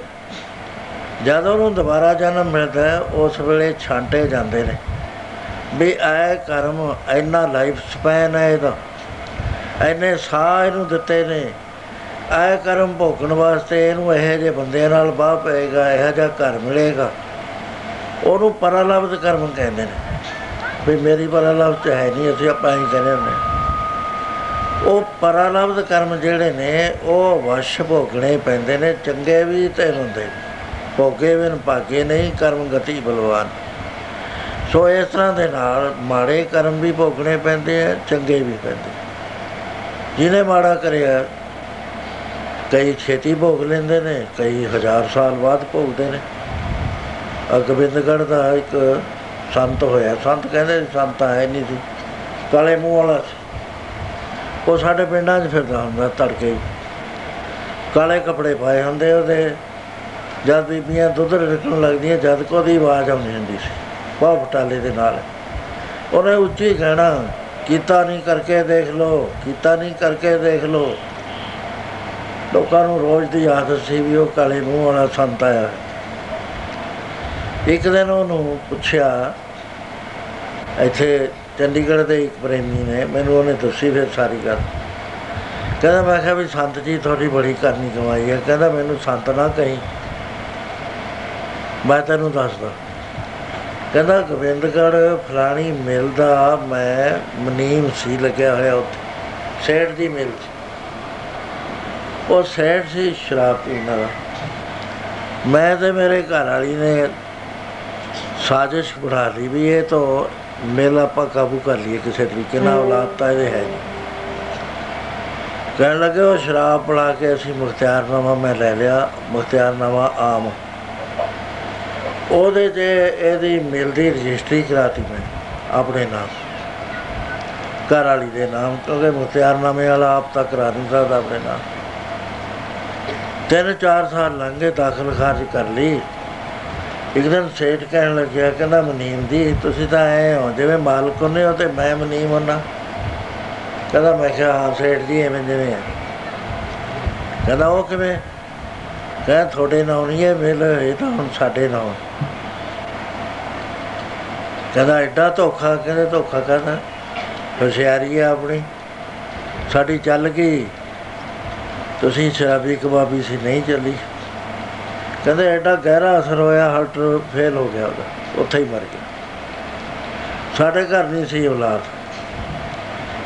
ਉਹਦੇ ਬਾਅਦ ਮੇਰੇ 10 ਕੇ 11 ਮਹੀਨੇ ਬਾਅਦ ਲੜਕਾ ਹੋਇਆ। ਬਹੁਤ ਸੁੰਦਰ ਲੜਕਾ। ਬੜੇ ਪਿਆਰ ਨਾਲ ਪਾਲਿਆ। ਪਾਲਣ ਤੋਂ ਬਾਅਦ ਕਹਿੰਦਾ ਅਸੀਂ ਜਦ 18 ਸਾਲ ਦਾ ਹੋ ਗਿਆ, ਉਸ ਵੇਲੇ ਉਹਨੂੰ ਟੀਵੀ ਦੀ ਬਿਮਾਰੀ ਲੱਗੀ ਅੱਜ ਕੱਲ ਤਾਂ ਇਲਾਜ ਹੈ, ਜਦ ਇਲਾਜ ਨਹੀਂ ਸੀ ਕਹਿੰਦਾ ਪੈਸਾ ਸੀ ਮੇਰੇ ਕੋਲ, ਮੈਂ ਯੂਰਪ ਵਿੱਚ ਭੇਜ ਦਿੱਤਾ ਹਸਪੀਟਲ ਲੈਂਡ ਬੈਲਜੀਅਮ, ਉੱਥੇ ਇਲਾਜ ਜ਼ਿਆਦਾ ਸੁਣਿਆ ਸੀ।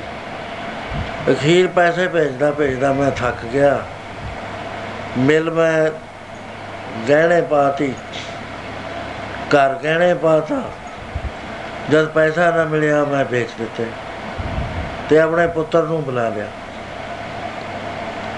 ਕਹਿੰਦਾ ਪੁੱਤਰ ਆ ਗਿਆ, ਬੜਾ ਪਿਆਰ ਉਹ ਵੀ ਸਾਨੂੰ ਬਹੁਤ ਪਿਆਰ ਕਰੇ, ਅਸੀਂ ਵੀ ਉਹਨੂੰ ਪਿਆਰ ਕਰੀਏ। ਕਹਿੰਦਾ ਇੱਕ ਦਿਨ ਸਵੇਰੇ ਹੀ ਹੱਸਣ ਲੱਗ ਗਿਆ।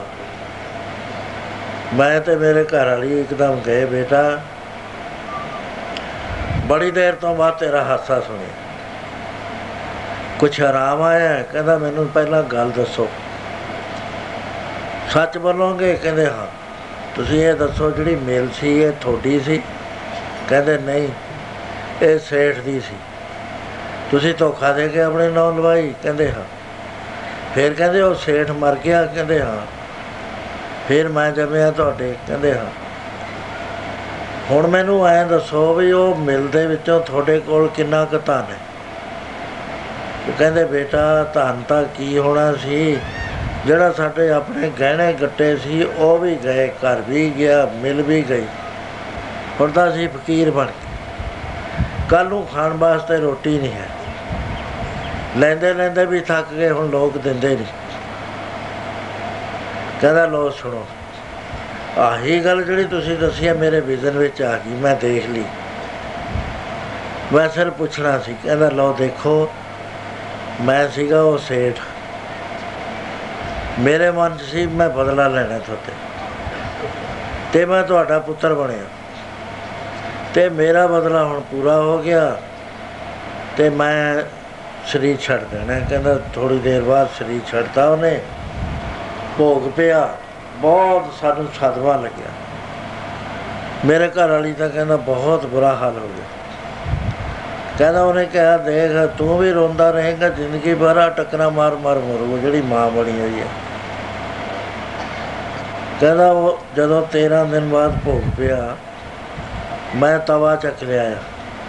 ਉਹਦੇ ਸਰੋਂ ਦਾ ਤੇਲ ਪਾ ਲਿਆ। ਪਾ ਕੇ ਦੋਏ ਹੱਥਾਂ ਨੂੰ ਮਲ ਕੇ ਮੂੰਹ ਦੇ ਉੱਤੇ ਮਲ ਲਿਆ। ਜਦ ਮੈਂ ਮਲਣ ਲੱਗਿਆ ਆ ਕੇ ਦੂਜੇ ਸੇਠਾਂ ਨੇ ਫਟਾਫਟ ਮੇਰੇ ਹੱਥ ਫੜੇ, ਕਹਿੰਦੇ, ਸੇਠ ਜੀ, ਕੋਈ ਨਹੀਂ, ਤੁਸੀਂ ਹੌਸਲਾ ਧਾਰੋ। ਕਹਿੰਦਾ, ਹੌਸਲਾ ਤਾਂ ਮੈਨੂੰ ਬਹੁਤ ਹੈ, ਪਰ ਮੈਂ ਤਾਂ ਦੁਨੀਆ ਨੂੰ ਇੱਕ ਗੱਲ ਦੱਸਣੀ। ਇੱਥੇ ਕਹਿਣ ਲੱਗਿਆ ਵੀ ਤੁਸੀਂ ਮੈਨੂੰ ਸੰਤ ਕਹਿੰਦੇ ਹੋ, ਮੈਂ ਤਾਂ ਦੁਨੀਆ ਨੂੰ ਖਬਰਦਾਰ ਕਰਦਾ ਫਿਰਦਾ ਕੀਤਾ ਨਹੀਂ ਤਾਂ ਕਰਕੇ ਦੇਖ ਲਓ। ਕੀਤਾ ਨਹੀਂ ਤਾਂ ਕਰਕੇ ਦੇਖ ਲਓ ਪਿੰਡ ਪਿੰਡ ਫਿਰਦਾ ਸ਼ਹਿਰ ਦੀਆਂ ਗਲੀਆਂ 'ਚ ਫਿਰਦਾ। ਮੈਂ ਸੰਤ ਨਹੀਂ ਹੈਗਾ ਮੈਂ ਤਾਂ ਇੱਕ ਕਰਮ ਬਾਰੇ ਰੌਲਾ ਪਾਉਂਦਾ ਮਹਾਰਾਜ ਕਹਿੰਦੇ ਪਿਆਰਿਆ ਇਹ ਜਿਹੜਾ ਵੀ ਕਰਮ ਕਰੇਗਾ ਨਾ ਇਹਦਾ ਫਲ ਭੋਗਣਾ ਪਊ। ਗੁਰੂ ਮਹਾਰਾਜ ਕਹਿ ਲਗੇ ਕਿਉਂ ਭਾਈ ਭੂਮੀਆਂ ਹੁਣ ਤੂੰ ਦੱਸ ਵੀ ਜਿਹੜੇ ਪਾਪ ਕਰਕੇ ਕਰਮ ਬੀਜਦਾ ਹੈ, ਇਹਦਾ ਫਲ ਤੈਨੂੰ ਸਵਰਗ ਵਿੱਚ ਮਿਲੇਗਾ। ਵਧੀਆ ਪਲੰਗ ਤੇ ਕੋਠੀਆਂ ਤੇ ਕੁਰਸੀਆਂ ਸੁੱਖ ਮਿਲਣਗੇ। ਕਹਿੰਦਾ ਨਹੀਂ ਮਹਾਰਾਜ ਜੀ ਇਸ ਤਰ੍ਹਾਂ ਤਾਂ ਮੈਂ ਬੜੇ ਰਿੱਕੇ 'ਚ ਫਸ ਗਿਆ। ਮੈਂ ਤਾਂ ਬੜਾ ਭਰੇਖਾ ਖਾਦਾ ਸੀ ਵੀ ਮੈਂ ਪੁੰਨਦਾਨ ਕਰਦਾ। ਮਹਾਰਾਜ ਕਹਿੰਦੇ ਪਿਆਰਿਆ ਜਿੱਥੇ ਲੇਖਾ ਲਿਆ ਜਾਂਦਾ ਨਾ ਉਥੇ ਇੱਕ ਰੱਤੀ ਜਿੰਨੀ ਵੀ ਰਿਆਇਤ ਨਹੀਂ ਹੈ। ਖੰਡੇ ਧਾਰ ਗਲੀ ਅਤ ਪੀੜੀ ਲੇਖਾ ਲੀਜੈ ਤਿਲ ਜੋ ਪੀੜੀ, ਮਾਤ ਪਿਤਾ ਸੁਤ ਬੇਲੀ ਨਹੀਂ, ਬਿਨ ਹਰ ਰਸ ਮੁਕਤ ਨਾ ਕੀਨਾ। ਮਨ ਮੁਖ ਕੇ ਲੇਖਾ ਮੰਗੀਐ, ਬਹੁਤੀ ਹੋਵੇ ਮਾਰ ਗੁਰਮੁਖ ਪਤ ਸੋ ਨਿਬਲੇ ਬਖਸ਼ੇ ਸਿਫਤ ਪਸਾਰ। ਇੱਕ ਸੰਤ ਸੀ, ਮਹਾਰਾਜ ਜੀ ਦਾ ਦੁਕਾਨ ਲੱਗਿਆ ਹੋਇਆ ਸੀ। ਆਪਣੇ ਖੇਤ ਵਿੱਚ ਹੀ ਰਹਿੰਦਾ ਸੀ ਇੱਕ ਪ੍ਰੇਮੀ, ਕਿਰਪਾਲ ਸਿੰਘ ਉਹਦਾ ਨਾਮ ਜਦ ਦੀਵਾਨ ਦੀ ਸਮਾਪਤੀ ਹੋਈ ਤਾਂ ਪ੍ਰਿੰਸੀਪਲ ਗੁਰਦਿਆਲ ਸਿੰਘ ਹੈ ਲੁਧਿਆਣੇ ਦੇ। ਕਹਿੰਦੇ ਗੁਰਦਿਆਲ ਸਿੰਘ, ਉਹ ਸੰਤਾਂ ਨੂੰ ਮਿਲ ਕੇ ਆਈ ਬਈ ਤੂੰ। ਗੁਰਦਿਆਲ ਸਿੰਘ ਕਹਿੰਦਾ, ਮੈਂ ਠਹਿਰ ਗਿਆ। ਮੈਂ ਉਹਨਾਂ ਕੋਲ ਸੰਤਾਂ ਕੋਲ ਜਾ ਕੇ ਦੱਸਿਆ। ਉਹ ਆਪਣੀ ਕੁਟੀਆ ਬਣਾ ਕੇ ਰਹਿੰਦਾ ਸੀ। ਜਾਂ ਕੋਠੜੀ ਬਣਾ, ਕੋਈ ਕਮਰਾ ਬਣਾ ਕੇ ਰਹਿੰਦਾ ਸੀ। ਕਹਿੰਦਾ, ਮੈਂ ਕਿਹਾ ਜੀ ਮਹਾਰਾਜ ਜੀ ਨੇ ਭੇਜਿਆ। ਕਹਿੰਦਾ, ਮੇਰੀ ਬੜੀ ਇੱਜ਼ਤ ਕਰੀ ਉਸਨੇ। ਤੇ ਰਾਤ ਮੈਂ ਉੱਥੇ ਰਿਹਾ। ਮੈਂ ਕਿਹਾ ਵੀ ਮਹਾਰਾਜ ਨੇ ਕਿਉਂ ਭੇਜਿਆ? ਕਹਿੰਦੇ ਉਹਨਾਂ ਤੇ ਪੁੱਛ ਕੇ ਆਈ ਕਹਿੰਦਾ ਮੈਨੂੰ ਪਤਾ ਮੈਂ ਦੱਸ ਦਿੰਦਾ। ਕਹਿਣ ਲੱਗਾ ਮੈਂ ਫੌਜ ਵਿੱਚ ਨੌਕਰ ਸੀ। ਜਵਾਨ ਸੀ, ਕਹਿੰਦਾ ਕਹੋ ਤੇ ਉਹਨਾਂ ਦਿਨਾਂ 'ਚ ਰਿਵਾਜ ਸੀ ਕਿ ਫੌਜ ਵਿੱਚੋਂ ਰਿਜ਼ਰਵ ਲਿਸਟ ਤੇ ਭੇਜਦੇ ਸੀ, ਜਿਹਨੂੰ ਪਿੰਡਾਂ 'ਚ ਰਜੱਪ ਕਹਿੰਦੇ ਸੀਗੇ। ਕਹਿੰਦਾ ਮੈਂ ਰਿਜ਼ਰਵ ਲਿਸਟ ਤੇ ਆ ਗਿਆ। ਇੱਥੇ ਮੈਂ ਬਿਮਾਰ ਹੋ ਗਿਆ। ਬਿਮਾਰ ਹੋਇਆ, ਮੈਂ ਚੜਾਈ ਕਰ ਗਿਆ। ਤੇ ਮੈਨੂੰ ਲੈ ਕੇ ਚਲੇ ਗਏ। ਜਮਦੂਤ ਤਾਂ ਨਹੀਂ ਲੈ ਕੇ ਗਏ, ਮੈਨੂੰ ਮਾਰਦੇ ਕੁੱਟਦੇ ਨਹੀਂ ਲਗਾਏ ਮੈਨੂੰ ਗਾਈਡ ਕਰਦੇ ਚਲੇ ਗਏ ਨਾਲ ਚੱਲ। ਕਹਿੰਦਾ ਜਾ ਧਰਮਰਾਜ ਦੇ ਪੇਸ਼ ਕਰਿਆ। ਤੇ ਉਹ ਕਹਿੰਦੇ, ਇਹ ਕਿਰਪਾਲ ਸਿੰਘ ਨਹੀਂ ਸੀ ਲਿਆਉਣਾ, ਰਾਮਗੜੀਆ ਲਿਆਉਣਾ ਸੀ। ਜਾਓ ਜਲਦੀ ਇਹਨੂੰ ਛੱਡੋ। ਇਹਦਾ ਸਰੀਰ ਨਾ ਪਿੰਜਰ ਜਲ ਗਿਆ, ਫਿਰ ਕਿੱਥੇ ਰਹੂਗਾ ਵਿਚਾਰਾ? ਕਹਿੰਦਾ ਜਾ ਮੁੜਿਆ, ਮੈਂ ਕਿਹਾ, ਮੈਨੂੰ ਨਰਕ ਦਾ ਦਿਖਾ ਦਿਓ। ਕਹਿੰਦੇ ਟਾਈਮ ਨਹੀਂ ਕਹਿੰਦਾ ਮੈਂ ਕਿਹਾ ਐਡੀ ਦੂਰ ਆਏ ਵੀ ਆ, ਤੁਸੀਂ ਨਰਕ ਦਾ ਦਿਖਾ ਦਿਓ ਦੁਨੀਆ ਨੇ ਪੁੱਛਣਾ ਮੈਨੂੰ। ਕਹਿੰਦਾ ਉੱਤੇ ਦੀ ਨਿਗਾਹ ਦਿੰਦੇ ਆ, ਕਹਿੰਦਾ ਜਦ ਮੈਂ ਉੱਤੇ ਦੀ ਲੰਘਿਆ, ਕੂਕ ਪੁਕਾਰ ਹੋਵੇ ਫਰੀਦਾ ਮੌਤੇ ਦਾ ਬੰਨਾ ਐਵੇਂ ਦਿਸਾ ਜਿਉਂਦਰੇ ਆਵੇ ਟਹਾ ਅੱਗੇ ਦੋਚਕ ਤਪਿਆ, ਸੁਣੀਐ, ਹੂਰ ਭਵੇ ਕੁਖਾ ਪਾਪੀ ਕਰਮ ਕਮਾਉਂਦੇ ਕਰਦੇ ਹਾਏ ਹਾਏ, ਨਾਨਕ ਜਿਉ ਮਥਣ ਮਧਾਣੀਆਂ, ਤਿਉ ਮਥਾ ਤਾ ਰੂਹਾਂ ਦਾ ਕਰਲਾਟ ਮਚਿਆ ਪਿਆ। ਮੈਂ ਵੀ ਕੰਬ ਗਿਆ। ਕਹਿੰਦੇ ਆ ਹੈ ਨਰਕ। ਮੈਂ ਸਵਰਗ? ਕਹਿੰਦੇ, ਤੇਰਾ ਸਰੀਰ ਜਾਲ ਦੇਣਗੇ। ਬਾਰ-ਬਾਰ ਕਿਹਾ, ਕਹਿੰਦਾ, ਮੈਨੂੰ ਸਵਰਗ ਤੋਂ ਨੰਗਾ ਦਿੱਤਾ, ਬਹੁਤ ਵਧੀਆ, ਮੈਂ ਦੱਸਣਾ ਕੀ ਹੈ? ਕਹਿੰਦਾ, ਕਮਾਲ ਦਾ ਜਿਹੜਾ ਇੱਥੇ ਜਦ ਆਇਆ ਤਾਂ ਚਿਖਾ ਨੂੰ ਅੱਗ ਲਾਤੀ। ਉਹਨਾਂ ਨੇ ਮੈਨੂੰ ਸਰੀਰ 'ਚ ਦਾਖਲ ਕਰਤਾ ਤਾਂ ਮੈਂ ਮਾਰਿਆ, ਝਟਕਾ, ਲੱਕੜੀਆਂ ਉੱਪਰਲੀਆਂ ਮਾਰੀਆਂ ਭਗਾ ਕੇ। ਉਹ ਕੱਪੜੇ ਨੂੰ ਅੱਗ ਲੱਗੀ, ਕਹਿੰਦਾ ਮੇਰੀ ਲੱਤ ਦੇਖ ਐਨੀ ਲੱਤ ਜਲੀ ਹੋਈ ਹੈ ਮੇਰੀ। ਮੈਂ ਉੱਠ ਕੇ ਬਹਿ ਗਿਆ, ਬਹਿਰੂ ਬਹਿਰੂ ਕਰਦਾ। ਲੋਕ ਹੈਰਾਨ ਹੋ ਗਏ, ਜਿਉਂਦਾ ਹੋ ਗਿਆ, ਜਿਉਂਦਾ ਹੋ ਗਿਆ। ਮੈਂ ਕਿਹਾ, ਮੈਂ ਤਾਂ ਜਿਉਂਦਾ ਹੋ ਗਿਆ। ਜਿਹੜਾ ਕਿਰਪਾਲ ਸਿੰਘ ਮਿਸਤਰੀ ਆ, ਉਹ ਉਹਨੂੰ ਲੈਣ ਗਏ। ਕਹਿੰਦੇ, ਉਹ ਤਾਂ ਇੱਥੇ ਹੀ ਲੱਕੜਾਂ ਪਾੜਦਾ ਸੀ ਚਿਖਾ ਵਾਸਤੇ। ਦੇਖਿਆ ਤਾਂ ਕਿੱਕਰ ਤੇ ਚੜਿਆ। ਉਹ ਜਦ ਕੁਹਾੜਾ ਮਾਰ ਕੇ ਕੱਟਣ ਲੱਗਿਆ ਬਾਹਾਂ, ਉਹ ਕੁਹਾੜਾ ਹੈ ਲੱਗਿਆ ਨਾ, ਗਰਦਨ ਬਰਨੇ ਥੱਲੇ ਆਇਆ। ਉਹ ਇਹ ਤਾਂ ਬਹਾਨਾ ਹੁੰਦਾ ਮੌਤ ਦਾ। ਹੀਲੇ ਰਿਜ਼ਕ ਬਹਾਨੇ ਮੌਤ। ਕਹਿੰਦਾ, ਲੈ ਵੀ ਪ੍ਰੇਮੀਆਂ, ਉਸ ਦਿਨ ਤੋਂ ਮੇਰੇ ਬਹੁਤ ਬਰਾਗ ਹੋ ਕੇ ਸੱਟ ਲੱਗੀ। ਬਈ ਜਿਹੜਾ ਕੰਮ ਕਰਨਾ ਹੈ ਸੀ ਉਹ ਤਾਂ ਕਰਿਆ ਨਹੀਂ। ਤੇ ਸੰਸਾਰ ਤੋਂ ਜਾਣਾ ਹੈ ਲੇਖੇ, ਦੇਣੇ ਨੇ। ਕਹਿੰਦਾ ਉਸ ਦਿਨ ਤੋਂ ਫਿਰ ਮੈਂ ਇੱਥੇ ਬਾਹਰ ਬੈਠ ਗਿਆ। ਮਹਾਪੁਰਸ਼ਾਂ ਤੋਂ ਸ਼ਬਦ ਲੈ ਲਿਆ। ਕਹਿੰਦਾ ਉਹਦੀ ਦਿਨ ਰਾਤ ਕਮਾਈ ਕਰਦੇ ਆ ਇੱਕ ਸਵਾਸ ਵੀ ਮੈਂ ਬਿਰਥਾ ਨਹੀਂ ਕਰਦਾ। ਮਹਾਰਾਜ ਕਹਿੰਦੇ ਆਏ ਪਿਆਰਿਆ, ਗੁਰਮੁਖ ਪਤ ਸਿਓ ਨਿਬੜੇ, ਬਖਸ਼ੇ ਸਿਫਤ ਮਨਾ। ਜਿਹੜੇ ਗੁਰਮੁਖ ਨੇ, ਉਹਨਾਂ ਦਾ ਨਵੇੜਾ ਹੋ ਜਾਣਾ। ਮਹਾਰਾਜ ਕਹਿਣ ਲੱਗੇ, ਭਾਈ ਭੂਮੀਆਂ ਮਾਨਸ ਦੇ ਨੂੰ ਤਾਂ ਗਿਣਿਆ ਨਹੀਂ ਵੀ ਕੀ ਹੈ ਭਲੇਖੇ ਜਿਹੜਾ ਵੀ ਮੇਰੇ ਪਾਪ ਕੀਤੇ ਹੋਏ ਪੁੰਨ ਬਣ ਰਹੇ ਨੇ। ਤੈਨੂੰ ਨਹੀਂ ਪਤਾ ਵੀ ਇਹ ਦੇਹ ਜਿਹੜੀ ਹੈ ਬੜੀ ਅਮੁੱਲੀ ਹੈ ਇਹ ਬਾਰ-ਬਾਰ ਨਹੀਂ ਮਿਲਿਆ ਕਰਨੀ ਬਾਰ-ਬਾਰ ਨਾ ਮਿਲਣੀ ਮਾਨਸ ਦੇ ਮਾਨਸ ਦੇ। ਬਾਰ-ਬਾਰ ਨਾ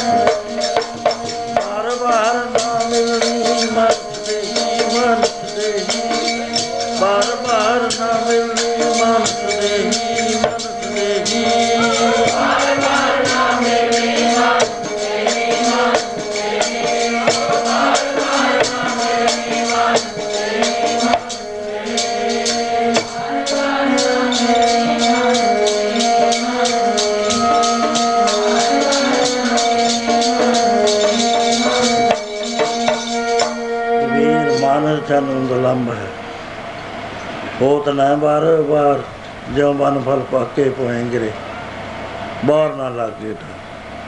ਮਾਨਸ ਦੇ ਬਾਹਰ ਨਾ ਪਾਵੇ, ਕੁਛ ਪਾਉ ਮੁਕਤ ਕਾ ਕਰ ਰੇ। ਨਾਨਕ ਕਹਿਤ, ਗਾਇ ਕਰਨਾ ਮੈਂ ਪਾਪ ਸਾਗਰ ਕੇ ਪਾਰ ਹੋਤਾ ਪਿਆਰਿਆ ਯਤਨ ਕਰ ਵੀ ਭਾਵਰ ਸਾਗਰ ਚੋਂ ਨਿਕਲ ਜਾਈਏ, ਦੇ ਦੇ ਹੁੰਦੇ ਹੁੰਦੇ ਜੇ ਕੋਈ ਇਸ ਗੱਲ ਦਾ ਪਛਤਾਵਾ ਕਰੇ, ਵੀ ਮੇਰਾ ਤਾਂ ਸਮਾਂ ਨਿਕਲ ਗਿਆ, ਮੇਰਾ ਵੀ ਕੋਈ ਆਧਾਰ ਹੋ ਜਾਊਗਾ ਹੁਣ ਅਸੀਂ ਤਾਂ ਤੁਰਨ ਦੀ ਤਿਆਰੀ ਕਰ ਰਹੇ ਹਾਂ ਵੀ ਮੈਨੂੰ ਵੀ ਕੁਝ ਮੇਰਾ ਵੀ ਕੋਈ ਫਾਇਦਾ ਹੋ ਸਕਦਾ। ਮਹਾਰਾਜ ਕਹਿੰਦੇ ਇਹ ਗੱਲ ਨਹੀਂ। ਵਾਹਿਗੁਰੂ ਤਾਂ ਇੰਨਾ ਦਿਆਲੂ ਹੈ, ਇੱਕ ਚਿੱਤ ਜੇ ਇੱਕ ਛਿੰਨ ਤੇ ਆਇਓ, ਕਾਲ ਫਾਸ ਕੇ ਵਿੱਚ ਨਾ। ਸਹੀ ਤਰੀਕੇ ਨਾਲ ਸਰੈਂਡਰ ਕਰ ਦੇ। ਨਾਮ ਜਪਣਾ ਸ਼ੁਰੂ ਕਰ ਦੇ। ਜੋ ਹੋ ਗਿਆ ਸੋ ਹੋ ਗਿਆ, ਜੋ ਬੀਤੀ ਸੋ ਬੀਤੀ। ਅੱਗੇ ਸਮਝ ਚਲੋ ਨੰਦ ਲਾਲ। ਜੋ ਬੀਤੀ ਸੋ ਬੀਤੀ, ਜਿਹੜੀ ਲੰਘਣੀ ਸੀ ਲੰਘ ਗਈ। ਸੁਤੇ ਪਿਆ ਦੀ ਲੰਘ ਗਈ। ਬੰਦਗੀ ਕਰਨ ਲੱਗ ਜਾ ਫੇਰ ਨਾ ਦਮ ਦਮ ਸਵਾਲ ਉਸ ਨੂੰ। ਅੰਦਰ ਸਵਾਸ ਜਾਂਦਾ ਹੈ, ਤਾਂ ਵੀ ਸਤਨਾਮ, ਬਾਹਰ ਨੂੰ ਹੁੰਦਾ ਵਾਹਿਗੁਰੂ, ਸਤਨਾਮ ਵਾਹਿਗੁਰੂ, ਸਤਨਾਮ। ਇਰਾਦੇ ਦੀ ਬਾਤ ਹੈ। ਇਰਾਦਾ ਕਰ ਲੈ, ਪਰ ਇਰਾਦਾ ਬਣਦਾ ਨਹੀਂ ਜਿੰਨਾ ਚਿਰ ਸਤਸੰਗ ਨਾ ਮਿਲੇ। ਸਮਰੱਥ ਗੁਰੂ ਦਾ ਜਿੰਨਾ ਚਿਰ ਮੇਲ ਨਾ ਹੋਵੇ, ਉਹਦੀ ਕਿਰਪਾ ਨਾ ਹੋਵੇ। ਮਹਾਰਾਜ ਕਹਿੰਦੇ, ਗੁਰੂ ਤੇ ਬਗੈਰ ਰਾਹ ਨਹੀਂ ਲੱਭਿਆ ਕਰਦਾ। ਜਿਸ ਕਾ ਗ੍ਰਹਿ ਤਨ ਦਿਆ ਤਾਲਾ, ਕੁੰਜੀ ਗੁਰ ਸੋ ਪਾਈ। ਅਰ ਕਾ ਪਾਪ ਕਰੇ ਨਹੀਂ ਪਾਵੇ, ਬਿਨ ਸਤਗੁਰ ਸਿਮਰ। ਬਿਨ ਸ਼ਬਦ ਅੰਤਰ ਹਨੇਰਾ, ਨ ਵਸਤ ਲਏ, ਨ ਚੁੱਕੇ ਫੇਰਾ। ਸਤਗੁਰ ਹੱਥ ਕੁੰਜੀ ਹੋਤ ਦਰ ਖੁੱਲੇ ਨਾਹੀ। ਗੁਰ ਭਾਗ, ਪੂਰੇ ਭਾਗ ਮਿਲਾ ਉਸ ਵੇਲੇ ਸਾਰੀਆਂ ਭੁੱਲਾਂ ਮੰਨ ਕੇ ਮਨ ਵਿੱਚ ਸੋਚਿਆ, ਕਹਿੰਦਾ ਉਹ ਪੂਰੀਆਂ ਇਹੜਾ ਤੇੜਾ ਛੱਡ ਦੇ। ਅੱਜ ਆ ਗਿਆ, ਜਿੱਦੇ ਵੱਡੇ ਮੇਰੇ ਪਾਪ, ਉਹਦਾ ਬਖਸ਼ਣ ਵਾਲਾ ਉਹ ਵੀ ਸਾਹਮਣੇ। ਜੇ ਅੱਜ ਖੁੰਝ ਗਿਆ ਜ਼ਿੰਦਗੀ ਤੋਂ, ਫੇਰ ਨਹੀਂ ਤੈਨੂੰ ਕੋਈ ਵੀ ਟਿਕਾਣਾ ਮਿਲਣਾ। ਮੈਂ ਤਾਂ ਬੜੇ ਭਲੇਖੇ ਸੀ, ਮੈਂ ਪੁੰਨ ਕਰ ਰਿਹਾ। ਮੈਨੂੰ ਸਵਰਗ ਮਿਲਣਗੇ। ਪਰ ਇਹਨੇ ਤਾਂ ਮੈਨੂੰ ਦੱਸ ਦਿੱਤਾ ਮਹਾਂਪੁਰਸ਼ ਨੇ ਵੀ ਤੈਨੂੰ ਤਾਂ ਨਰਕਾਂ ਨੇ ਵੀ ਨਹੀਂ ਚੱਲਣਾ ਉਸ ਵੇਲੇ ਇੱਕ ਗਿਆ ਕੇ ਚਰਨਾਂ ਤੇ ਟਿੱਟੀ। ਪਾਤਸ਼ਾਹ, ਮੈਂ ਭੁੱਲ ਦੇ ਵਿੱਚ ਜਨਮ ਗਵਾ ਲਿਆ। ਮੇਰੇ ਤੇ ਕਿਰਪਾ ਕਰ। ਬਖਸ਼ੋ ਮੈਨੂੰ। ਤੇ ਤੋਂ ਵੱਡਾ ਮੈਨੂੰ ਨਹੀਂ ਬਖਸ਼ਣ ਵਾਲਾ ਆ ਸਕਦਾ। ਮੈਂ ਜਿਹੜਾ ਪਾਪ ਕਰਨ ਵਾਲਾ ਓਡਾ ਹੀ ਤੂੰ। ਉਸ ਵੇਲੇ ਮਹਾਰਾਜ ਨੇ ਕਿਰਪਾ ਕਰੀ, ਕਹਿਣ ਲੱਗੇ, ਭਾਈ ਭੂਮੀਆਂ ਦੇਖ, ਥੋੜੀਆਂ ਜਿਹੀਆਂ ਮੈਂ ਤੇਰੇ ਨਾਲ ਗੱਲਾਂ ਕਰਨੀਆਂ ਨੇ, ਉਹਨਾਂ ਨੂੰ ਧਿਆਨ ਨਾਲ ਸੁਣ। ਉਹ ਇਹ ਆ ਵੀ ਸੱਚ ਤੇਰੇ ਅੰਦਰ ਹੈ, ਵਾਹਿਗੁਰੂ ਤੇਰੇ ਅੰਦਰ ਇਸ ਗੱਲ ਦੇ ਉੱਤੇ ਤੂੰ ਨਿਸ਼ਚਾ ਲਿਆ ਪਹਿਲਾਂ। ਤੇਰੇ ਅੰਦਰ ਹੀ ਨਹੀਂ ਹੈ, ਸਭ ਦੁਨੀਆ ਦੇ ਅੰਦਰ ਵਾਹਿਗੁਰੂ। ਹਰ ਬੰਦੇ ਦੇ ਅੰਦਰ, ਹਰ ਜੀਵ ਦੇ ਅੰਦਰ ਹੈ। ਕੋਈ ਨਹੀਂ ਹੈ ਜਿਹਦੇ ਅੰਦਰ ਆਤਮਾ ਨਹੀਂ ਹੈ। ਆਤਮਾ ਨੂੰ ਵਾਹਿਗੁਰੂ ਨੇ ਕਹਿੰਦੇ ਨੇ ਬਰਮ ਨੂੰ ਕਹਿੰਦੇ ਨੇ, ਸੱਚ ਨੂੰ ਕਹਿੰਦੇ ਨੇ, ਵਾਹਿਗੁਰੂ ਨੂੰ ਨਰੈਣ, ਅਨੇਕਾਂ ਨੇ ਬਰਮ ਨੂੰ ਕਹਿੰਦੇ ਨੇ। ਨਾਮ ਹੀ ਰੱਖਿਆ ਹੋਇਆ ਬਰਮ ਵੀ ਨਾਮ ਹੈ, ਆਤਮਾ ਵੀ ਨਾਮ ਹੈ, ਵਾਹਿਗੁਰੂ ਵੀ ਨਾਮ ਹੈ। ਵਾਹਿਗੁਰੂ ਦਾ ਕੋਈ ਨਾਮ ਨਹੀਂ। ਉਹ ਤਾਂ ਹਸਤੀ ਹੈ। ਉਹ ਤਾਂ ਏਕ ਓੰਕਾਰ ਹਸਤੀ। ਕਹਿੰਦੇ ਉਹਦੇ ਉੱਤੇ ਨਿਸ਼ਚਾ ਲਿਆ। ਉਹ ਤੇਰੇ ਅੰਗ ਸੰਗ ਹਰ ਥਾਂ ਦੇ ਉੱਤੇ ਇਹ ਦੋ ਚੀਜ਼ਾਂ ਨੇ ਸੰਸਾਰ ਦੇ ਅੰਦਰ।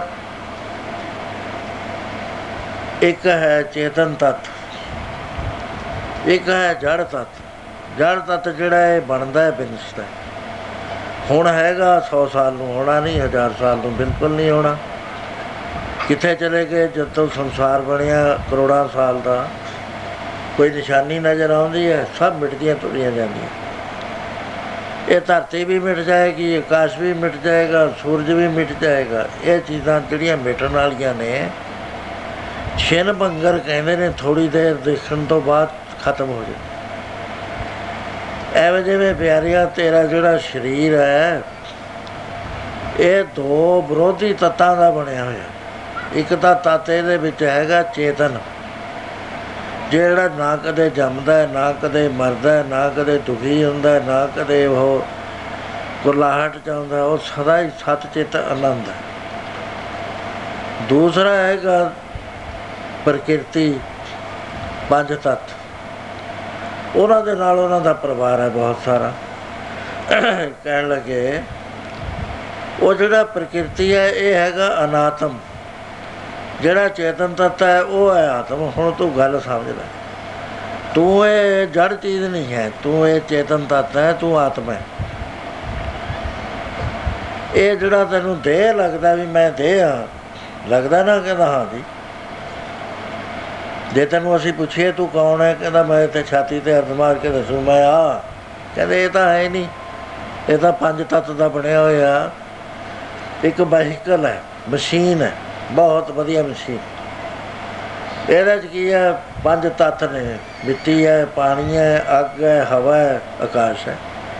ਹੁਣ ਤੂੰ ਦੱਸ, ਜੇ ਇਹਨਾਂ ਨੂੰ ਆਰਡਰ ਕਰਦੀ ਹੈ, ਤੂੰ ਕਿਹੜੀ ਚੀਜ਼ ਨੇ ਕਹਿੰਦਾ ਇਹਨਾਂ 'ਚ ਤਾਂ ਕੁਝ ਬਣਾ ਹੋਇਆ ਫਿਰ ਮੈਂ। ਫਿਰ ਕਹਿੰਦਾ ਮੈਂ ਅੱਖਾਂ ਹੋਊਗਾ, ਮਹਾਰਾਜ, ਕਹਿੰਦੇ ਜਿਹੜੀਆਂ ਅੱਖਾਂ ਨੇ ਨਾ, ਬਹੁਤੇ ਇੱਥੇ ਹੀ ਕਹਿਣ ਲੱਗ ਜਾਂਦੇ ਆ, ਰੱਬ ਹੀ ਹੈ। ਅੱਖਾਂ ਰੱਬ ਨਹੀਂ, ਲੇਕਿਨ ਜਿਹੜਾ ਇਹਦੇ ਚੋਂ ਝਾਕਦਾ, ਉਹ ਹੈਗਾ ਪਰਮੇਸ਼ਰ। ਉਹ ਸੱਤਾ ਦਿੰਦਾ, ਜੀਵ ਨੂੰ, ਜੀਵ ਤਾਂ ਝਾਕਦਾ ਨਹੀਂ, ਜੀਵ ਝਾਕ ਨਹੀਂ ਸਕਦਾ। ਕਹਿੰਦੇ ਇਹ ਹੈਗਾ 25 ਪ੍ਰਕਿਰਤੀਆਂ। ਕੱਲਾ ਕੱਲਾ ਅੰਗ ਜਿਹੜਾ ਹੈ, ਚਾਰ ਹਿੱਸੇ ਇੱਕ ਨੇ, ਅੱਧਾ ਹਿੱਸਾ ਇੱਕ ਹੈ। ਉਹ 25 ਪ੍ਰਕਿਰਤੀਆਂ ਬਣਦੀਆਂ, ਉਹਦੇ ਨਾਲ ਤੇਰੀ ਅੱਖ, ਕੰਨ, ਨੱਕ, ਸਪਰਸ਼ ਸ਼ਕਤੀ, ਸੁਗਣ ਸ਼ਕਤੀ ਬਣੀ ਹੈ। ਇਹਨਾਂ ਚੋਂ ਦੱਸ ਤੂੰ ਕੀ ਹੈ? ਕਹਿੰਦਾ, ਇਹਨਾਂ ਚੋਂ ਤਾਂ ਕੁਝ ਵੀ ਨਹੀਂ। ਫੇਰ ਇਹ ਜਿਹੜਾ ਸਰੀਰ ਹੈ ਪ੍ਰਾਣਾਂ ਦੇ ਬਲ ਨਾਲ ਚੱਲਦਾ ਹੈ, ਪੰਜ ਪ੍ਰਾਣ। ਪ੍ਰਾਣ ਉਪਾਨ ਉਦਾਨ ਬਿਆਨ ਸਮਾਨ। ਇਹ ਪੰਜੇ ਆਪਣਾ ਆਪਣਾ ਕੰਮ ਕਰਦੇ ਨੇ ਜਿਵੇਂ ਪੰਜ ਮੋਟਰਾਂ ਲਾ ਦਈਏ। ਜਹਾਜ਼ ਦੇ ਕਈ ਇੰਜਣ ਹੁੰਦੇ ਨੇ ਜਿਹੜਾ ਉੜਦਾ ਸਾਡੀਆਂ ਗੱਡੀਆਂ ਚੜਾਈ ਚੜਦੀਆਂ ਕਈ ਇੰਜਣ ਉਹ ਲਾਏ ਹੁੰਦੇ ਨੇ। ਕਹਿੰਦੇ ਐ ਪਰਮੇਸ਼ਰ ਨੇ ਇਹ ਸਰੀਰ ਦਾ ਕੰਮ ਮਸ਼ੀਨ ਚੱਲਣ ਵਾਸਤੇ ਪੰਜ ਪ੍ਰਾਣ ਇਹਦੇ ਵਿੱਚ ਲਾਏ ਹੋਏ ਨੇ। ਤੂੰ ਕਹਿੰਦਾ ਮੈਂ ਪ੍ਰਾਣ ਹਾਂ। ਕਹਿੰਦਾ, ਨਾ, ਮੈਂ ਤਾਂ ਇਹ ਕਹਿੰਦਾ, ਮੇਰੇ ਪ੍ਰਾਣ ਨਿਕਲ ਜਾਣਗੇ, ਫਿਰ ਤੂੰ ਪ੍ਰਾਣ ਨਾ ਹੋਇਆ। ਪ੍ਰਾਣ ਤੇਰੇ ਹੋਏ ਨਾ, ਕਹਿੰਦਾ, ਹਾਂ। ਕਹਿੰਦੇ, ਫਿਰ ਸੋਚ। ਕਹਿੰਦਾ, ਮਹਾਰਾਜ, ਮੈਂ ਮਨ ਹੋਊਂਗਾ। ਮੈਂ ਮਹਾਤਮਾ ਦੇ ਮੈਂ ਕਥਾ ਸੁਣਦਾ ਰਿਹਾ, ਇੰਨਾ ਕਿ ਤਾਂ ਮੈਨੂੰ ਪਤਾ ਲੱਗਿਆ ਹੋਇਆ। ਬਈ ਮਨ ਹੈ ਬੁੱਧੀ ਹੈ ਚਿੱਤ ਹੈ ਮੈਂ ਆ। ਕਹਿੰਦੇ, ਚੱਲ ਇਹਨਾਂ ਚ ਦੱਸ। ਮਨ ਹੈ ਤੂੰ? ਕਹਿੰਦਾ, ਨਹੀਂ, ਮੈਂ ਤਾਂ ਕਹਿੰਦਾ, ਮੇਰਾ ਮਨ ਨਹੀਂ ਟਿਕਦਾ ਜਦ ਮੈਂ ਭਜਨ ਕਰਦਾ ਫਿਰ ਅੱਡ ਹੋਇਆ ਨਾ, ਕਹਿੰਦੇ ਹਾਂ ਬੁੱਧੀ ਹੋਵੇਗਾ, ਕਹਿੰਦਾ ਨਹੀਂ, ਇਹ ਵੀ ਮੈਂ ਮਹਾਤਮਾ ਤੋਂ ਸੁਣ ਚੁੱਕਿਆ ਬਈ ਬੁੱਧੀ ਕਿਸੇ ਦੀ ਘੱਟ ਹੁੰਦੀ ਹੈ, ਕਿਸੇ ਦੀ ਵੱਧ ਹੁੰਦੀ ਹੈ, ਬੰਦਾ ਬੁੱਧੀ ਨਹੀਂ ਹੈ, ਬੁੱਧੀ ਉਹਦਾ ਇੱਕ ਆਰਗਨ ਹੈ। ਉਹਦਾ ਟੂਲ ਹੈ, ਇੱਕ ਇਨਸਟਰੂਮੈਂਟ ਹੈ ਉਹਦਾ। ਮੇਰੀ ਬੁੱਧੀ ਵਿੱਚ ਨਹੀਂ ਆ ਰਿਹਾ, ਮੈਂ ਬੁੱਧੀ ਵਿੱਚ ਤਾਂ ਕੋਈ ਕਹਿੰਦਾ ਹੀ ਨਹੀਂ। ਫੇਰ ਚਿੱਤ ਕਹਿੰਦਾ, ਮਹਾਰਾਜ, ਚਿੱਤ ਵੀ ਮੈਂ ਨਹੀਂ ਆ ਕਿਉਂਕਿ ਮੈਂ ਕਹਿੰਦਾ, ਮੇਰਾ ਚਿੱਤ ਅੱਜ ਉਦਾਸ ਹੈ। ਚਿੱਤ ਮੇਰਾ ਹੈ। ਕਹਿੰਦਾ ਲੈ ਹੁਣ ਗੱਲ ਬਣ ਗਈ। ਹੁਣ ਧਿਆਨ ਰੱਖੀ। ਹੁਣ ਜਿਹੜਾ ਤੂੰ ਕਹਿੰਦਾ ਨਾ ਮੈਂ ਆ, ਇਹ ਪਰਛਾਵਾਂ ਹੈ, ਇਹ ਅਸੀਂ ਤੈਨੂੰ ਦੱਸਦੇ ਹਾਂ। ਹੁਣ ਵਿਸ਼ਵਾਸ ਤੇ ਬਗੈਰ ਇਹ ਗੱਲ ਨਹੀਂ ਹੋ- ਬਣਨੀ। ਤੇ ਹੁਣ ਤੂੰ ਰਸਤਾ ਪੁੱਛਦਾ ਹੈ ਪਿਆਰਿਆ ਇਹ ਚੀਜ਼ਾਂ ਜਿਹੜੀਆਂ ਹੁਣ ਤੱਕ ਅਸੀਂ ਬੋਲ ਚੁੱਕੇ ਆ ਨੇ ਮੈਨੂੰ ਦੇ ਦੇ ਸਾਰੀ ਹੁਣ ਤੇਰੇ ਕੋਲ ਬਾਕੀ ਕੀ ਰਹਿ ਗਿਆ? ਕਹਿੰਦਾ, ਹੁਣ ਤਾਂ ਮੈਂ ਹੀ ਰਹਿ ਗਿਆ। ਕਹਿੰਦੇ, ਮੈਂ ਆ ਪਰਛਾਵਾਂ। ਇਹ ਵੀ ਸਾਨੂੰ ਦੇ ਦੇ। ਇਹਦਾ ਨਾਮ ਹੈ ਜੀਵ ਆਤਮਾ ਇਹ ਸਤ ਨਹੀਂ ਹੈ, ਇਹ ਕਰਮਾਂ ਦੀ ਫਾਈ ਹੋਈ, ਸੁਰਤ ਘੁੰਮਦੀ ਫਿਰਦੀ ਹੈ। ਇਹ ਤੂੰ ਨਹੀਂ ਹੈ। ਇਹਦੇ ਪਰਲੇ ਪਾਸੇ ਜਿਹੜਾ ਚੇਤਨ ਦਾਤਾ ਹੈ, ਉਹ ਤੂੰ ਹੈ। ਉਹਦੇ ਤਾਈਂ ਪਹੁੰਚਿਆ ਨਹੀਂ ਜਾਂਦਾ। ਪਹੁੰਚਣ ਦਾ ਰਸਤਾ ਅਸੀਂ ਦੱਸਦੇ ਆ ਨਹੀਂ ਤਾਂ ਸਾਰੇ ਹੀ ਪਹੁੰਚ ਜਾ ਕਹਿੰਦੇ ਉਹਨੂੰ ਅਸੀਂ ਸੱਚ ਕਹਿੰਦੇ ਆ ਸੱਚ ਹਰੀਆਂ ਸੱਚ ਹਰ ਝੂਠ ਜਿਹੜਾ ਬੋਲਦੇ ਆ ਨਹੀਂ, ਸੱਚ ਹਸਤੀ ਹੈ ਬੀਇੰਗ ਹੈ ਵੈਗਰੂ ਹੈ। ਕਹਿੰਦੇ ਉਹਨੂੰ ਤਾਂ ਜਾਣਿਆ ਜਾਂਦਾ ਹੈ, ਜੇ ਅੰਦਰੋਂ ਸੱਚਾ ਹੋਵੇ, ਜੇ ਅੰਦਰ ਖੋਟ ਹੈ, ਫੇਰ ਨਹੀਂ ਜਾਣ ਸਕਦਾ। ਰਿਦਾ ਬਿਲਕੁਲ ਨਿਰਮਲ ਹੋਣਾ ਚਾਹੀਦਾ, ਸੱਚ ਤਾਂ ਪਰ ਜਾਣੀਆ ਜੇ ਰਿਦਾ ਸੱਚਾ ਹੋਏ। ਸੱਚਾ ਕੌਣ ਹੈ? ਸੱਚਾ ਵਾਹਿਗੁਰੂ ਦਾ ਨਾਮ। ਜਿਹਦੇ ਹਿਰਦੇ ਵਿੱਚ ਵਾਹਿਗੁਰੂ ਵਾਹਿਗੁਰੂ ਵਾਹਿਗੁਰੂ ਵਾਹਿਗੁਰੂ ਵਾਹਿਗੁਰੂ ਵਾਹਿਗੁਰੂ ਵਾਹਿਗੁਰੂ, ਰਾਮ ਰਾਮ ਰਾਮ ਰਾਮ ਹੋ ਰਿਹਾ ਹੈ। ਤੇ ਉਹ ਰਾਮ ਨੂੰ ਅੰਦਰ ਪਛਾਣ ਰਿਹਾ ਹੈ, ਉਹ ਸੱਚਾ ਹੁੰਦਾ ਹੈ। ਉਹ ਉਹ ਉਹ ਤਤ ਜਿਹੜਾ ਨਾਮ ਹੈ, ਉਹ ਸੱਚ ਹੈ। ਉਹ ਸੱਚ ਦੇ ਹਿਰ- ਹਿਰਦੇ 'ਚ ਹੋਵੇ, ਨਾਮ ਹੋਵੇ, ਤਾਂ ਜਾਣਿਆ ਜਾ ਉਹ ਕਰਦਾ ਕੀ ਹੈ? ਮਹਾਰਾਜ ਕਹਿੰਦੇ, ਬੰਦੇ ਨੂੰ ਕੂੜ ਦੀਆਂ ਮੈਲਾਂ ਲੱਗੀਆਂ ਬੇਅੰਤ ਕੂੜ ਦੀਆਂ ਮੈਲਾਂ ਲੱਗੀਆਂ ਹੋਈਆਂ, ਜਿਹਦੇ ਕਰਕੇ ਇਹਨੂੰ ਵਾਹਿਗੁਰੂ ਵਿਸਰ ਗਿਆ। ਕੂੜ ਰਾਜਾ, ਕੂੜ ਪਰਜਾ, ਕੂੜ ਸਭ ਸੰਸਾਰ, ਕੂੜ ਮੰਡਪ, ਕੂੜ ਮਾੜੀ, ਕੂੜ ਵੈਸਣਹਾਰ, ਕੂੜ ਸੋਇਨਾ, ਕੂੜ ਰੂਪਾ, ਕੂੜ ਪਹਿਨਣ ਹਾਰ, ਕੂੜ ਕਾਇਆ, ਕੂੜ ਕੱਪੜ, ਕੂੜ ਰੂਪ ਪਾ ਕੂੜ ਮੀਆਂ, ਕੂੜ ਬੀਬੀ, ਖੱਪ ਹੋਏ ਕਾ ਕੂੜ ਕੂੜੇ ਨਿਉ ਲੱਗਾ ਹੋਇਆ ਕੀ ਕਹਿੰਦੇ, ਇਸ ਕੂੜ ਨੇ ਨਾ ਵਾਹਿਗੁਰੂ ਭੁਲਾ ਦਿੱਤਾ ਹੈ ਪੜ ਲਓ। ਇਸ ਕੂੜ ਦਾ ਜਿਹੜਾ ਜਾਲ ਸੀ ਅਮਰ ਬੇਲ ਸੀ, ਉਹ ਹਿਰਦੇ ਉੱਤੇ ਆ ਗਈ। ਉਹਨੇ ਪਰਮੇਸ਼ਰ ਨੂੰ ਭੁਲਾਤਾ ਤੇ ਕੂੜ ਜਿਹੜਾ ਉਹ ਸਾਹਮਣੇ ਆ ਗਿਆ।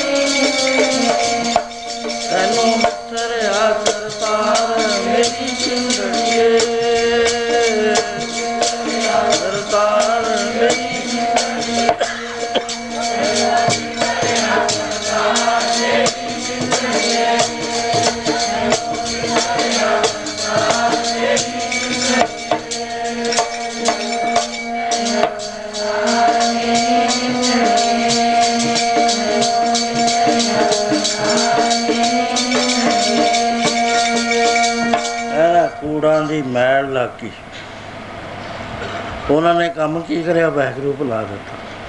ਕੂੜ ਕੂੜੇ ਨੇ ਉਹ ਲੱਗਾ ਵਿਸਰਿਆ ਕਰਤਾ।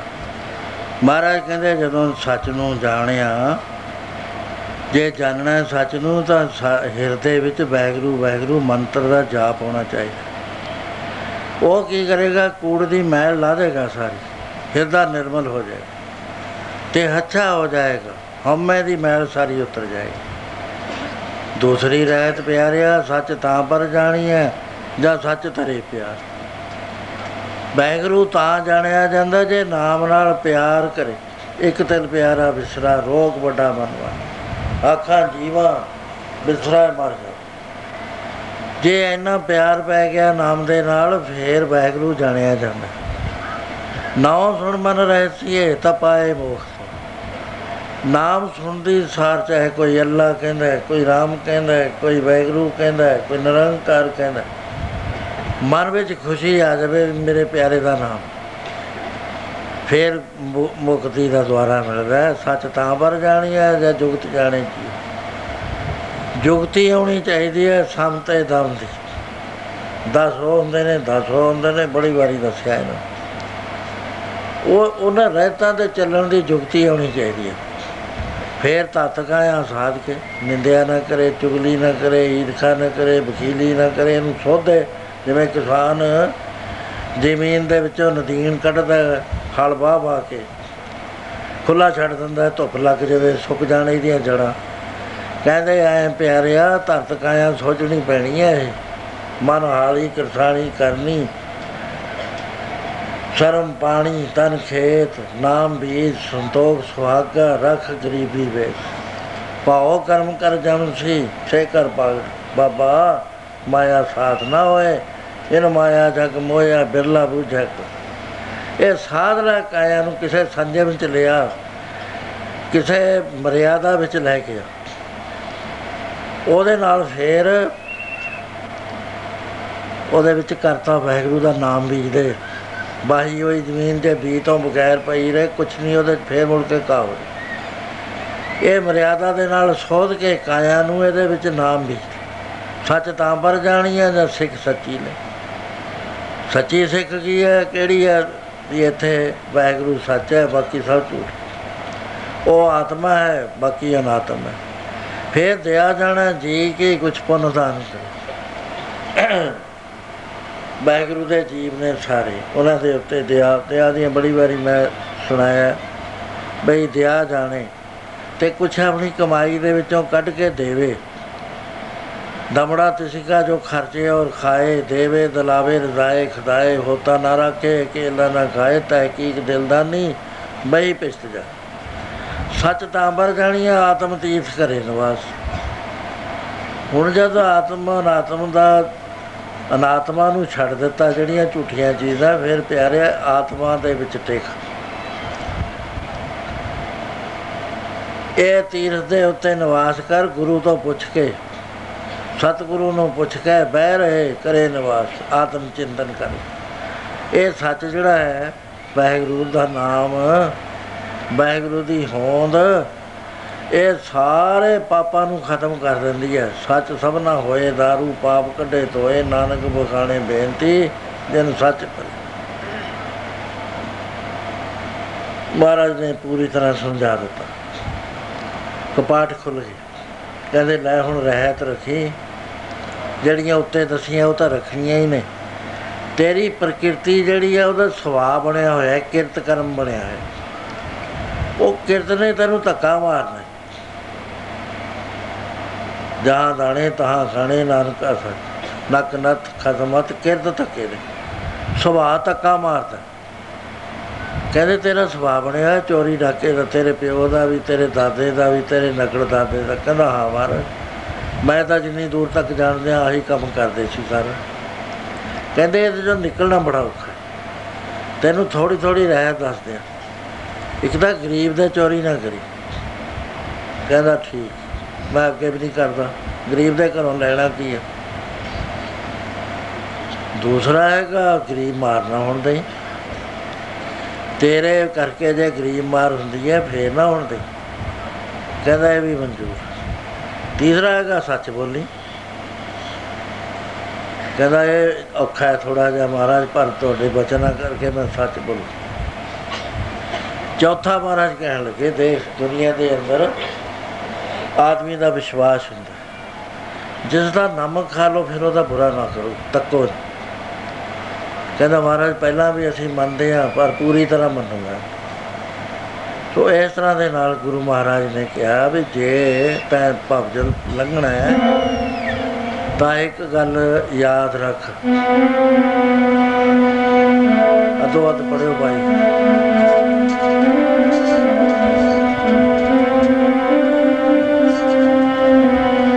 ਜੇ ਕੋ ਭਜਨ ਕਮਾਵੇ ਸੰਤਾਨ ਗੁਰ ਪ੍ਰਸ਼ਾਦੀ ਪਾਰ ਪਾਵੇਗਾ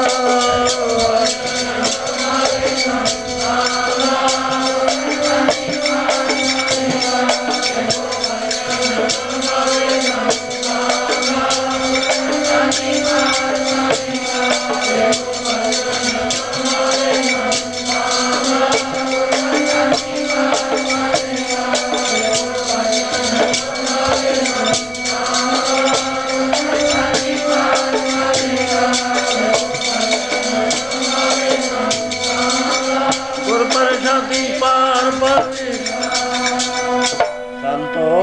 ਸਾਗਰ ਪਾਰ ਤਰੀਐ ਜੇ ਕੋ ਬਚਨ ਕਮਾਵੇ ਸੰਤਨ ਕਾ ਸੋ ਗੁਰ ਪ੍ਰਸਾਦੀ।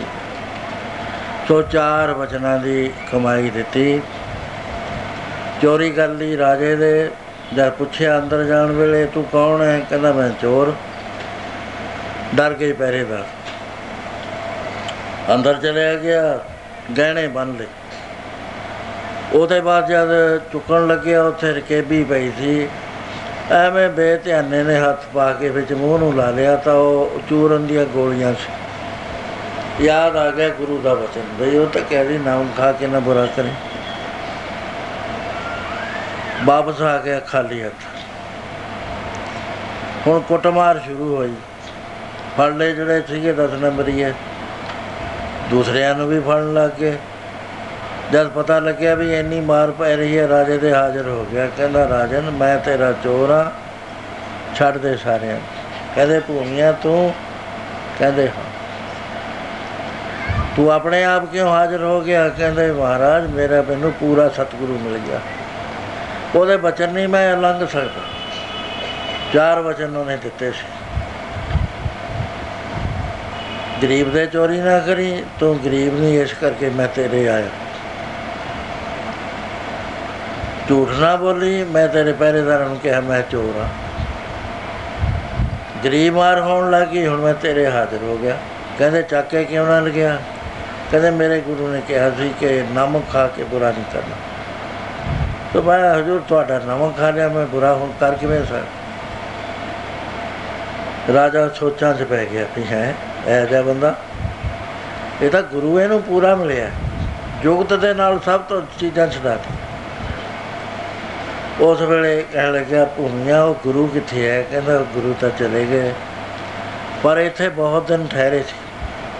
ਉਹਨਾਂ ਦੀ ਮੈਂ ਬਾਣੀ ਲਿਖ ਲਈ ਆ। ਮੇਰੇ ਤੇ ਕਿਰਪਾ ਕਰ